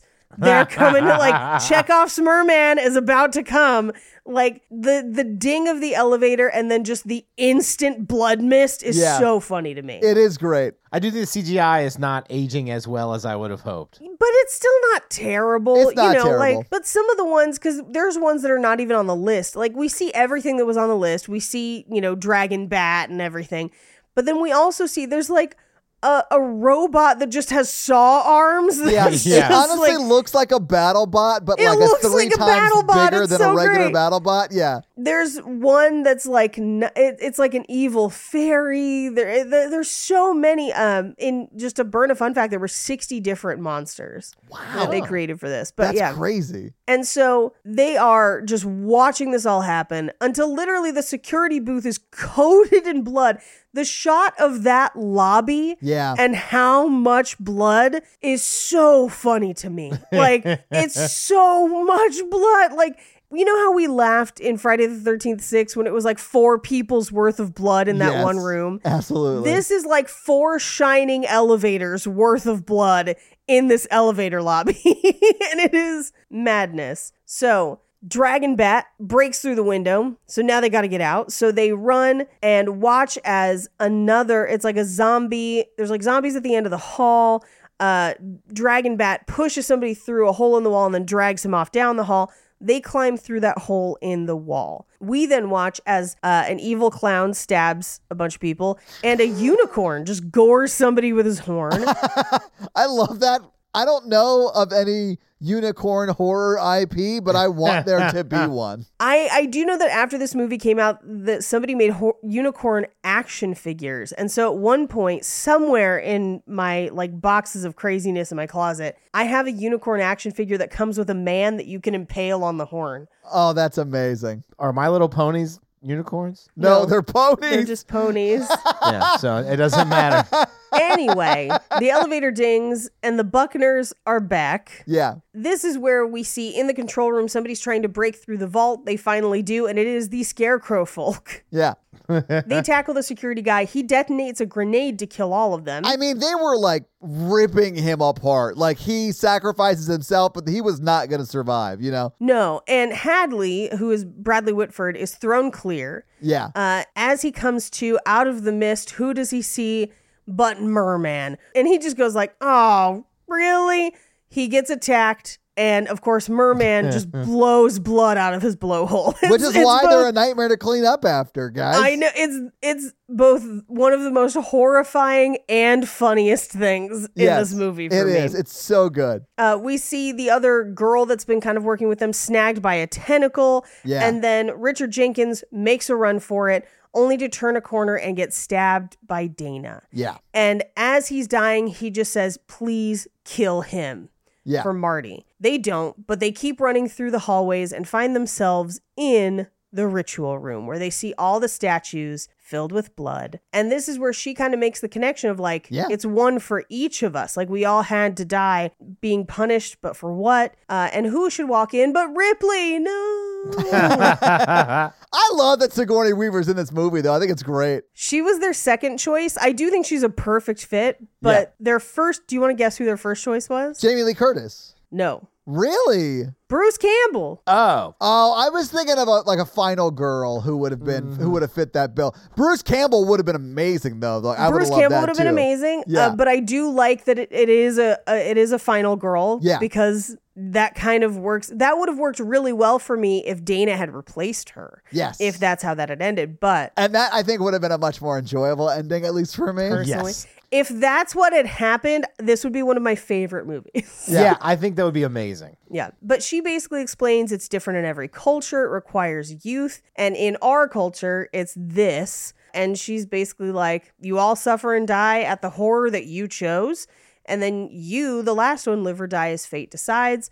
But we got to kill that guy or else the monsters rise. And you got eight minutes till sunrise. So get to killing him. get to killing. And she raises the gun, but can't do it. And he sees the werewolf behind her and lets her get attacked. Well, I mean, she does have a gun on him. I mean, she like, does, but at the same time, there's a part of me that's like, she hesitates to kill him. He doesn't hesitate at all. Like he would have gladly killed her. Oh, like, yeah. he does not care. That's why I'm like, no, I would have shot this guy. I But would've here's shot how him. you quote unquote fix the movie to where you get the ending that you like, Paige. He, even though she's pointing a gun at him, pushes her out of the way to like Gets killed by a werewolf. and then gets killed by the werewolf, and that that it redeems him and appeases the gods, right? I want her to go bad though. No, see, okay, here's what I want. Here's Okay. here's my perfect ending. Because the only reason she has the gun at all is because he gave it to her in the hallway. Yeah. So if he never gives it to her, if he has the gun and he's trying to like use her as leverage, like what if I shoot her and she sees the werewolf behind him? Yeah, love and that the too. werewolf attacks him, and now it's her and Ripley, and Ripley's like, "Great, now you got to help me contain the monsters, but now you know too much, so now I'm passing this to you." This movie does sort of rob us of the final girl fighting her way to survive, you know? Like trope that we get in these movies. I mean, that does fully happen in this movie. We just don't see it because we're watching the party, right? Well, yeah, she needed a man to help her with that. Yeah, no, Right. I'm not joking. I think that's what Joss is saying in this movie on a level, right? Because the stoner allegory guy does come in and save her. Yeah. I mean, uh, they all end up dying anyway, and so does the whole world. So I guess it doesn't matter, but Right. yeah. Yeah, I would have liked for her to him kill Ripley or her kill Ripley, and then him and her kill him to save the world. Then you find out that Ripley was one of was the last final girl who survived. That's why they made her director. I I would love to find out that the the director is always one of the final girls. Yeah. Like th- for some reason I do kind of love that cyclical nature of it. But I do hate that this movie robbed us of one of the biggest tropes of yeah. slashers, Yeah. which is the final girl. Like, I mean, even if it was just Dana going through the everything in the elevator on by herself, fighting through all that, like that would have been a cool way to capture that moment too. Like, I don't Yeah. necessarily think we need the stoner to live, like at all. I, I don't think we do either. I I think it it may it muddies it Let up. her save herself. Honestly though, Yeah. I would I would love if he just dies a- and that's not the issue, but the issue is cuz she can live or die and she stumbles upon the elevator. Right. Like I don't need him in the last act. I Right. really don't. I mean, if Diablo Cody wrote this movie, that's the version we would have got, probably. Well, if Diablo Cody wrote this movie, the uh, dialogue would be very different. I mean, yeah, yeah, yeah. It'd- But you it'd know be what I mean. a little bonkers. Don't get me wrong. Love her. Read her stripper book. Uh, but it would be bonkers. Uh, it yeah. would be crazy. Yeah. But her powering through to get to Sigourney Weaver to get an explanation is equally as powerful of an ending for me. Same. Anyway, so the little Buckner girl with an axe comes in as she's being mauled by a werewolf.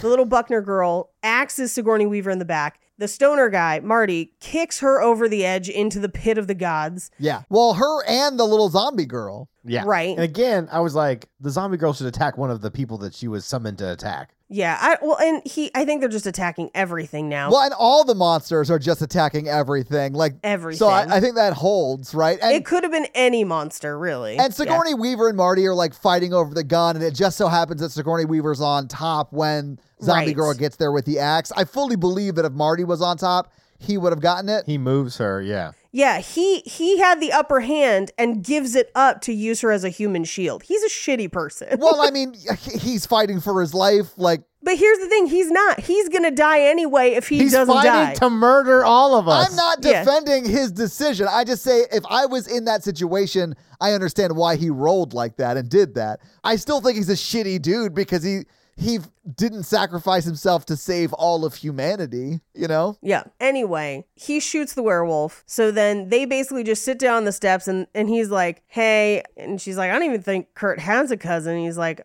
"You know, I'm sorry that I didn't tell you about the werewolf." She's like, "I'm sorry, I almost shot you." He's like, or he says, "I'm sorry I let you get attacked by a werewolf and then ended the world." Yeah. But then she completely flips because it is not really within her character or what we've known of her in this movie to not care about the world. She strikes me as a character who would care and if the roles were reversed would have probably sacrificed herself, but she basically is just like fuck humans, it's time to give somebody else a chance. And it kind of comes out of nowhere. It's not really consistent with her character. Yeah. But I do love the next section where they're like, man, giant evil gods. I wish I could have seen them, you know? That would have been a fun weekend. and I do think that's actually a really funny, like, kind of linchpin on it. Yeah. Uh, but they hold hands as everything collapses around them. We watch as a giant god hand shoots up through the room and through the cabin above them. And, And that's, the movie. So, having seen the movie, having talked about the movie a few times, what do you guys think about Cabin in the Woods? I am still lukewarm on the ending, but not as angry as I was the first time. Yeah. I still love the movie. I think it's really great. It's a fun watch. It is like a love letter to horror fans. and Yeah, that's for great. sure. I love that. I think it's a very well executed movie. I just don't love the way it ends. Yeah. Yeah. The ending to me feels a little bit of like an etch a sketch. Like, I don't know. I don't know how to fix it. Whatever. It just everyone dies. Just Mm-hmm. shake it. Yeah. yeah, yeah, yeah. Like a, they Monty Python the ending. Yeah, exactly. Other than that, though, I think it's great. It's a lot of fun. Yeah, same. I loved it when it came out for the first couple years, and then like it's just it just hasn't had the, had the lasting power for me that other films have. I haven't watched it since we watched it for the pod the first time, Mikey. But um, I, I mean, if someone else wanted to watch it and I was over, I would definitely watch it. But I wouldn't go watch it myself. If I'm watching a cabin in the woods and it's a horror comedy, I'm watching Tucker and Dale. Absolutely, because it reminds me of our relationship, Mikey. So, Paige, do you have any fun facts for us? I do. Well, here it is with your fun facts, cabin fun, Fun facts. facts. Uh, so much of Drew Goddard, who directed and co-wrote this, uh, much of his inspiration for the movie comes from his upbringing in Los Alamos, New Mexico, uh, which has a considerable science and government job hub. Kind of that's where they built. That's where the Manhattan Project happened. That's where they built the atomic bomb. Yeah, And so he kind of wanted to write something that evoked this idea of coworkers just going about their day to day business and living routine lives, even though they're building things that would end the world. Yeah. Um, which I think is actually a really interesting. that is very interesting. Yeah, yeah. So they wrote the script in three days, he and, and Joss Whedon, after locking themselves in a hotel room, because they had both come off failed projects. They had some time off, and they wrote almost the entire script in that weekend that's great, man. it's it's one of those things where if you if you want to write a screenplay and a you have already outlined a bunch of stuff uh, because the preparation part is key if you have the time and the ability to do something like that it can be very very good for your writing because it removes a lot of distractions Yeah, but it's tough to pull off busy people yeah, man. Anyway, so when she kisses the wolf head on the wall, they actually covered the wolf's tongue in powdered sugar to make it look dusty, but for to make it look tasty, like actually taste good for her.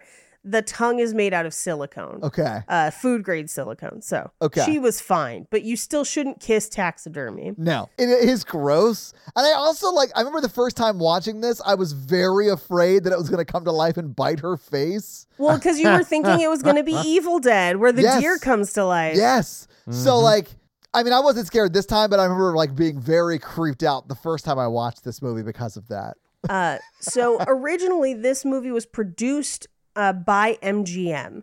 Uh, something interesting happens after production. We'll get into it in just a second. But while they were making this movie, MGM saw dailies from a scene where Chris Hemsworth instructs his friends on what to do, where he's like telling them to get in the Winnebago. And they signed him for Red Dawn, no audition, just based on that scene. Oh, nice. Wow. Okay. But what they didn't know is that he would also already auditioned for Thor. So two days later, he got the call to be Thor. God, what a good year for him. Yeah. so they actually filmed and com- finished filming Red Dawn and Cabin in the Woods before Thor was finished, but MGM went bankrupt. So neither of those movies were able to be released. They kind of just sat on the shelf until Thor came out and Lionsgate basically bought the distribution rights to release them so that they could bank on the success of Thor. So, there you go. Ah, that's how this movie ends up coming out. That's awesome. Yeah. In the end, where it's melee blood everywhere, they cut to a screen with Ronald the intern holding up a sign. And unfortunately, they were unable to get a clear shot of the sign. I will tell you why in just a second because it is a camera issue. But the sign, which is unreadable, said, Help me. I'm in the utility closet. A dragon bat has my scent. I'm Ronald the intern. And the, fa- the fact that he like identifies himself in it made me laugh really hard. That is very funny. They tried to zoom in to see it, but they couldn't. Part of the reason why they couldn't is because this film did not have a budget for green screen, so all of the video clips in the control room had to be synced manually. What? Yes. That is insane, Paige. Yes, which means they had to film everything that appears on those screens first and then shoot the control Wow. room Yeah. and sync all those screens so they could react to them. Now, if we were doing this today, we would just do it with green screen Oh, and yeah. then just pop it in later. I could do that. yeah, a- Yeah. and here's the thing like, this is, you know, 11 years in the future. 12 years in the future, Yeah. where your average Twitch streamer could do it. Yeah. But at the time, it would have been such a big undertaking to green screen that much of the room. They couldn't do it. So Jesus. I know. So when Lionsgate saw this film, they didn't understand initially why MGM had shelved it, but it was because MGM originally wanted to convert it to 3D, which would have been incredibly expensive. And Joss Whedon and Drew Goddard didn't want that to happen. They wanted it in 2D. And so they had basically gotten into a fight with the studio. Then the studio went bankrupt. So when Lionsgate picked it up, they were like, we'll just put this out in 2D. It's fine in 2D. And so they did, and it ends up being wildly successful. It might have saved MGM had they just released it when they had it. Oh, Oh, man. wow. Yeah, this was Drew Goddard's uh, directorial debut. Um, his first day as a director was the Harbinger scene, which they arrived that morning and everything was covered in snow. So they had to spend hours blowing the snow away before they could film. Oh my god. Yeah. Mm-hmm. That's That sucks. It does suck. The Latin that Dana reads from the diary is dolor supervivo caro, dolor sublimus caro, dolor ignio animus, which means pain outlives the flesh, pain raises the flesh, and pain ignites the spirit. okay. Fran Kranz, who plays Marty, received a two hour joint rolling session and a separate bong lighting session from expert consultants. That sounds like they wanted to pay their dealers to be on set. I think so too, because they also include a ton of other par- paraphernalia in the film, including his stash, his secret stash, a small pipe, a tulip joint, a joint in the pocket of his pants. Uh, the prop crew even designed the film's own brand of rolling papers, Smiling Buddha papers. Oh, that's great. Yeah. Uh, the floating head monster, which is just a disembodied floating head, uh, was played by the movie's special effects makeup artist, David Leroy Anderson, who happens to be married to Heather Langenkamp, who also worked doing some of the makeup on this film. Yeah. Yeah, I remember that she started a um, like makeup effects company after Yep. she did all those movies. Yeah, that's awesome. So those are your fun facts. Well, thank you so much for those fun facts, Paige. Let's talk a little bit about box office. So, what do you guys think the production budget was for this movie? It came out in 2012. So, what do you think it was in 2012? I mean, th- there is a fair amount of post prod effects, but there's also budgetary things like the green screen that make me think it's like not as much as you would imagine. I'm gonna say 22. Okay, Mikey. Paige, what do you think? Mm, 15. It's actually 30 million dollars. So, Holy shit! It looks good for thirty mil. I think it does look good for 30 mil, but if you adjust for inflation, that's actually like right around $38.2 million today. This movie Okay. came out on April 13th, a Friday the 13th in 2012. nice. It was third in the movie theaters that weekend. It was beat by the number one movie, The Hunger Games. Number two was The Three Stooges. Number three, of course, was Cabin in the Woods. Number four was Titanic. Titanic? Titanic. Titanic in 3D. And number five was American Reunion. So, how much money do you think Cabin in the Woods made in its opening weekend? And again, it was the weekend of Friday the 13th, April 2012. now here's the weird thing. Part of the marketing around this movie when it came out uh, was that it had been shelved for three years, or people said three years. It was not that long, but like people were like, "Oh, this has been shelved for forever, and it's supposedly really good," and they finally released it. That was like the buzz around the movie. Right. Um, but it was kind of a slow burn. So I'm gonna say twelve. Okay. I'm gonna say 15. Mikey, you're closer. It was $14.7 million in its opening weekend. It was then in theaters for 12 more weeks, a total of 13 weeks, and it was never again in the top five. But What do you think it made in its initial 13 week run domestically? I'm going to say 45. Okay. Mikey, do you want to I'm take gonna a say guess? thirty-five. Paige, you're way closer. It was $42 million in its box office run domestically. Internationally, it made 28.6 for a total of $70.6 million. And if you adjust that for inflation, that's right around $90 million today, just in the box office alone. In the home market, just the DVD and Blu ray sales, not streaming rights or any of that stuff, just DVD and Blu ray sales, they made an additional $14.7 million.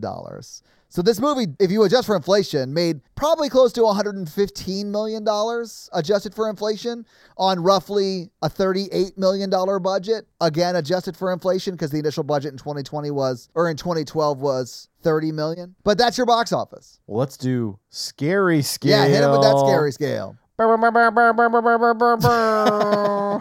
trying. I'm trying to some pizzazz. Sorry. I like it. That's a scale of one to ten of how scary we found the film when we watched it today. Our one example is Ghostbusters.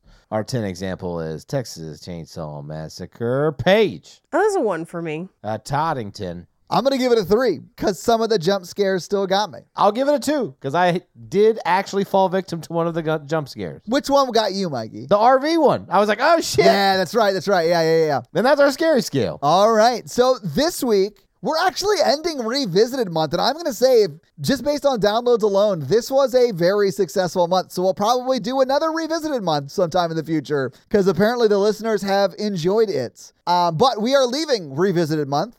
So what are we Yes. watching next week as we re enter doing new movies for new episodes? Yes. It is February, so it is Black Horror Month, and we are going to start with something newer, a newer release, Bodies, Bodies, Bodies. Oh, cool. I've actually seen quite a bit online about this, although I know nothing about the plot. I just saw a lot of people talking about it. So, cool. And again, just because you, you know, you as our, our listeners will get to vote at the end of the month for a listener request, we are looking for films that either have strong black leads, strong black performances, or were directed and written by black creators. Yeah.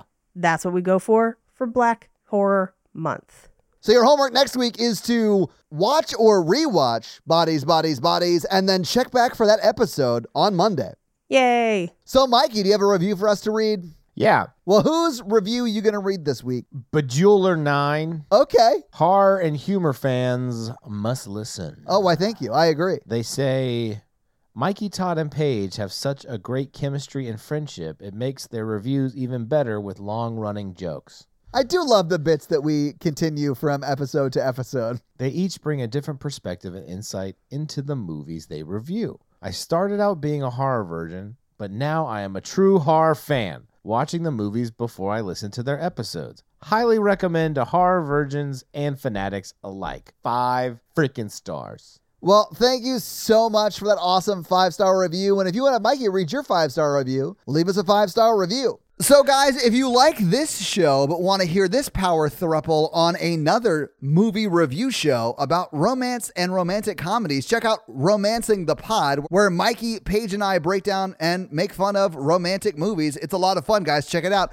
If you want to follow us on social, please do. We are at Horror Virgin or online at horrorvirgin.com. If you want to follow us all individually, you can do that as well. Paige is at Paige Wesley on Twitter or Rampage Wesley everywhere else, including TikTok. Mikey is at M Randolph24 and I am at Todd J Awesome. If you like the show so much and you want to help financially support it, please do by going to patreon.com slash horror virgin where you can get a lot of great levels and a lot of great stuff like bonus episodes, director's cut episodes where they're a little bit longer and you get them actually a day earlier than the regular feed drop. We do a lot of great things like listener requests and stuff like that. So guys, check out the Patreon and help support the show. If you want to financially support me, but not Todd, just look me up on Venmo. If you can't financially support the show, that's understandable. That's fine. But if you want to hang out with us on the daily, join the Facebook group uh, at facebook.com slash group slash horror virgin. We also link it like once a week. So just find it there and join the awesome Facebook group. Literally, we're in there talking every day. It's awesome. And guys, we got a P.O. box. So if you want to send us some love letters or whatever you might send to a P.O. box, it's actually not a P.O. box. It's like a regular street address. It's pretty awesome. It's 6688 Nolansville Road, number 108 34, Brentwood, Tennessee 37027. So send us some stuff. Yeah. And if you want to check out our Twitch stream, we're at twitch.tv slash Todd Awesome, where we will be playing horror video games. So if you have always wondered what it would be like to watch me get scared, you can now do that on Twitch while I play these horror games. It's twitch.tv slash Todd Awesome, guys. Check it out. It's a lot of fun for you, not a lot of fun for me. And if you haven't noticed, since October 1st, we have been running the new Horror Virgin blog. And when I say we, I really mean Katie from the Facebook group. She's been running everything. She's like the managing editor of the Horror Virgin blog. So if you haven't been to our Horror Virgin blog, go check it out. It's at horrorvirgin.com slash blog. You'll see it. It's awesome. There's a lot of great articles. I mean, at the end of October, we have 31 awesome articles up, and they will continue after October, not on a daily schedule, though. That's just too much for Katie to handle. But check out our awesome Horror Virgin blog up now. This episode was brought to you by Tia, and Tia's teenager has been driving her crazy. So, how is Tia's teenager driving her crazy this week? Tia's teenager keeps voting for Merman and Merman like never wins, so like maybe Never stop wins. doing that. Well, I'm sorry you're never going to win that pool, Tia, but your teenager is always picking the wrong one. This episode also brought to you by Jonathan. Jonathan wants me to show you guys some videos. So this week I'm going to show you the video he sent me right now. This is a video that shows a cute baby that says, "Would you slap him for $20 trillion dollars, and I'll say yes i would slap a baby for $20 trillion dollars. it doesn't say how hard i have to slap him but and I, I, would, only have to do it once, right? Yeah. Because like for twenty trillion trillion dollars, that kid could be set up for life. I mean, 20 trillion is so much money. I'd put away eighty million dollars if I had twenty trillion for this kid's life. yeah. Yeah. Anyway, let's watch the video. yeah. Yeah. I mean, this guy who's Exactly. reacting to that is right on. Still, I'm still doing it. Oh yeah, I'd still I'd still hit the dude for twenty billion dollars. I call him a dude now. I'm like aging up the baby. The more likely I am to actually hit him. Yeah. I'd do it for twenty million dollars. Yeah. I'd smack that baby for twenty grand. I would. Ah, Again, Paige, it doesn't s- like say how hard you have to hit him. that's true. It doesn't tell me how hard. You have to slap it hard. if I have to slap him hard, Mikey, I wouldn't Yeah. do it for I wouldn't do it for twenty thousand. Yeah. Like if I had to like permanently, like maybe not permanently, but like hurt the baby, hurt the baby, I'm out. I couldn't do that. I mean, I could Yeah, for Tw- twenty-two billion dollars or whatever we offer in the first. Yeah, time, we but, can buy like, it plastic surgery for twenty two billion. Yeah, I can give it a good quality of life. Yeah. after a like good Hayukin, you know what I'm saying? yeah, yeah, yeah. Mm-hmm. Anyway, Jonathan, thank you so much for that video, that very conversationally provoking video. Uh, and Yeah. thank you so much for the support. We now return you to another newly revamped episode of The, Patreonicles. Patreonicals. Welcome back. Where Yeah. I know where I want to go. I just need to know how I get there. Oh, I'm pretty sure the time traveling boat that is the Santa Maria can get us anywhere we need to go, baby. Yep. It's true.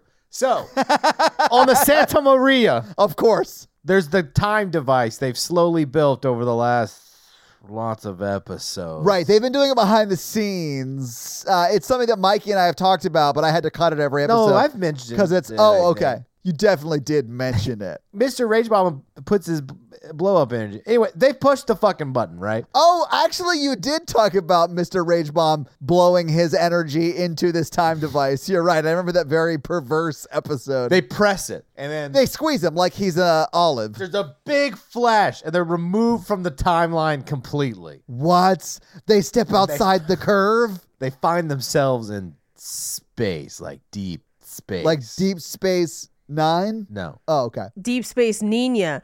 That's where the Santa Maria reconnects with the other so uh, shit. Santa Maria appears, but it's not spaced out, right? So like shit's getting real. So she, bam. Okay, I gotta, You got to stop world building and start putting in characters. I gotta. we- unless you want to jump to a different time period, No, I love you it. want. Okay, I love that we currently have the Santa Maria, that is a Columbus era boat in space. Everyone on the boat would be dead immediately. Yes. Yes. Sophia, An- i- i- the time cop, Anthony, and Jennifer with a PH are like appeared outside the Santa Maria, but they've got their time suits on, which I did mention, but they have time spacesuits themes. And they're like, holy shit. And then none of their time equipment works. They're like, they're they're fucked. Because they're outside time. Uh huh. and they're like, Jennifer PH, these are your people that you spied on. What are they doing? He's like, they're like, she's like, son of a bitch. They did it. They broke the Yeah. finite curve. And then uh Kate, she puts up a fuck Okay, yeah. I wish I could leave in like your creative grunts. Fuck. the she creates a psychic bubble and they are like her and Amy Amy's like still a fucking astronaut this is my turf Yeah. and Karun is like are we in deep space he's so excited Oh yeah, I forgot because he actually is an alien. He's blue. we've got to convert the Santa to Maria into a spaceship well, yeah, because Kate can only make you psychically be able to survive in space for so long. she's like she's like oh my god we gotta like do better so isaac who way back in the day is an evil scientist he starts like turning going to making oxygen creator shit and then kate's holding the bubble up Karun is crying tears of joy for being off earth finally scott made of the thing is smiling because he's like weightless and he's like so big He's like, that- finally, these rocks aren't weighing me down. Y- yeah yeah uh, Dan- He, I like in my mind, he's very much like Eeyore from Winnie the Pooh for no reason. Yes. Danielle, Aaron, and Libby have turned back into Mun people, but they still kept all their creepily long fingers.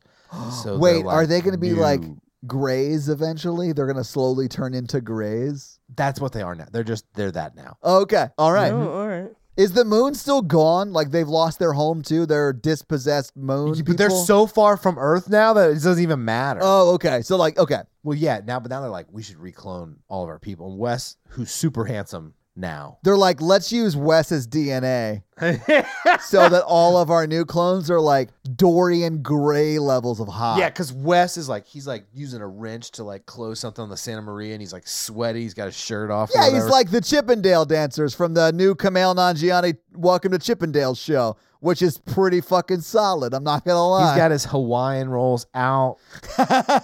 you know, Dreskel, who's an evil genius, he gets with Boise and Cody and, and Amy, and they're like, "We got to build this ship." So he's like, "I've got some ideas." So they all come up together. They got a little bit of Florida because he's like, "We need uh, strong Florida man p- and pawn shop energy from you two because we only have a couple things to work with to make a huge spaceship." And so I feel like Florida man energy and pawn shop energy is not the same, but very similar. Like they're at They're- least it's a Venn inbred diagram. cousins. They, Yeah. they usually they're they're best friends canonically. that makes sense. Yes. hmm uh, Nathan, the professional wrestler, he is like carrying stuff for people. Allie, the mermaid, is Oh, she's a using- mermaiden. Hello. She's using her fin to like move stuff. It's just very complicated. I don't have time to explain it. Anyway, it's really in depth and world building, but like Mikey's too busy of a man to have to like go to explain it. You guys get it. I, you know, I leave it to the imagination. You know, this is like a radio show. Drink your Ovaltine. Anyway, so so so basically, the idea they come up with is Shining Donut has merged with the Santa Maria to make a donut Santa Maria spaceship, Oh my god, I love this. and it's a giant Boston creamy looking Santa Maria together spaceship. That sounds delicious. I'd eat that. Yeah, Mr. Rage Bomb has to rage bomb into the generator to make energy to make the ship go, like the to power the systems. Um That sounds vaguely sexual. Yeah.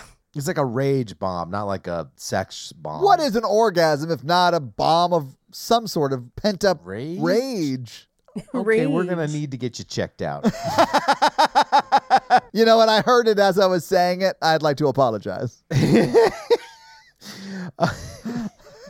uh Garotica the heavy metal bitch is like "Fi- I'm also technically from space and like I I've called my pterodactyl to join us. Hell yes, it's about time we got a dactyl. and it Yes. breathes in space, so it lands on one of the ba- the boat things. Fucking course. The heavy metal pterodactyl breathes in space. This is a lot of world building for the next how many episodes, but we're gonna get there. So anyway, Jeremy the laser eyes is the engines. If he shoots his laser eyes out, it makes the ship go forward. But they need a jump drive, so they're trying to work on that. And Bruder, of course, is elected captain by everyone. Unanimously elected captain Unanimous. Unanimously. of the Donut Santa Maria time spaceship capsule thing. Yes, uh, Nice. Wolfric is always in werewolf form because there's so many moons in space. Oh, yeah, you're never not around a moon. Yeah, so he's always a werewolf now. Vance, uh, H.H. Holmes serial killer, he murders Dave. Dave takes one for the team because like he's like he needs to like s- get his impulse. You know, you know. Yeah, he needs to get his, you know, his wolf man rocks off. Yeah. Yeah. So another little spaceship comes and docks with the spaceship, and she's like, "I'm friendly," and she gets out, and she's a blue alien too, like Karoon, Oh my God. What? and she's like, "You're one of my people eh, or our people," and she's like, "Where have you been?" And He's like, what do you "This- mean, our people? he's like, not only is my skin blue, so is my mood because Earth sucks. And then she's like, I'm lost too. We have to find our home. I am sensing where this is all leading, and I am here for a Karoon Mhm. backstory storyline. And Yes. Captain Bruder was like, Bring those time fuckers into the ship. We can't just leave them out here. We're better. We're better than that. And then Kate finally passes out because she was like, Man, I'm tired. And then, th- and then, oh, so they come on board, and Lauren, the cave person, hits Anthony and Sophie on the head, knocks them unconscious with their caveman club. And then Alex, the magician, tries to do a lame trick, but like the coin floats up He's like, "Is this your coin?" But it like floats up into space. like, God damn it. It comes out of his sleeve or whatever, and everybody's like, God, magicians are so lame. Who would be sexually attracted to them at all? I'm not. Well, no one said you were, Paige. Why are you talking? You Douse constantly the test so much. You've fallen into my trap. It's a classical error. I do love that Mikey sort of has created a trap for you because, and Paige, I don't recollect you ever saying you found magicians attractive, I didn't. I literally never did. but Mikey has been saying it so long that he believes it. and everyone else. Do you know how many people send me weird shit about magicians? So many. because when you defend yourself, you do sound sort of guilty as fuck. Tell her it's from me. Hey, Mikey told me to send you this. and that's um, that's it for this week. Well, I guess we'll have to wait till next week to see how this new blue lady mixes things up with Karoon on another episode of uh, The Patreonicals. Trionicles. That's gonna be it for us, you guys. I'm Paige. I'm Mikey. And I'm your horror virgin, Todd. Keep it oogie spooky. Yeah. Have an amazing week. Bye. This movie had Thor before he was Thor nerds.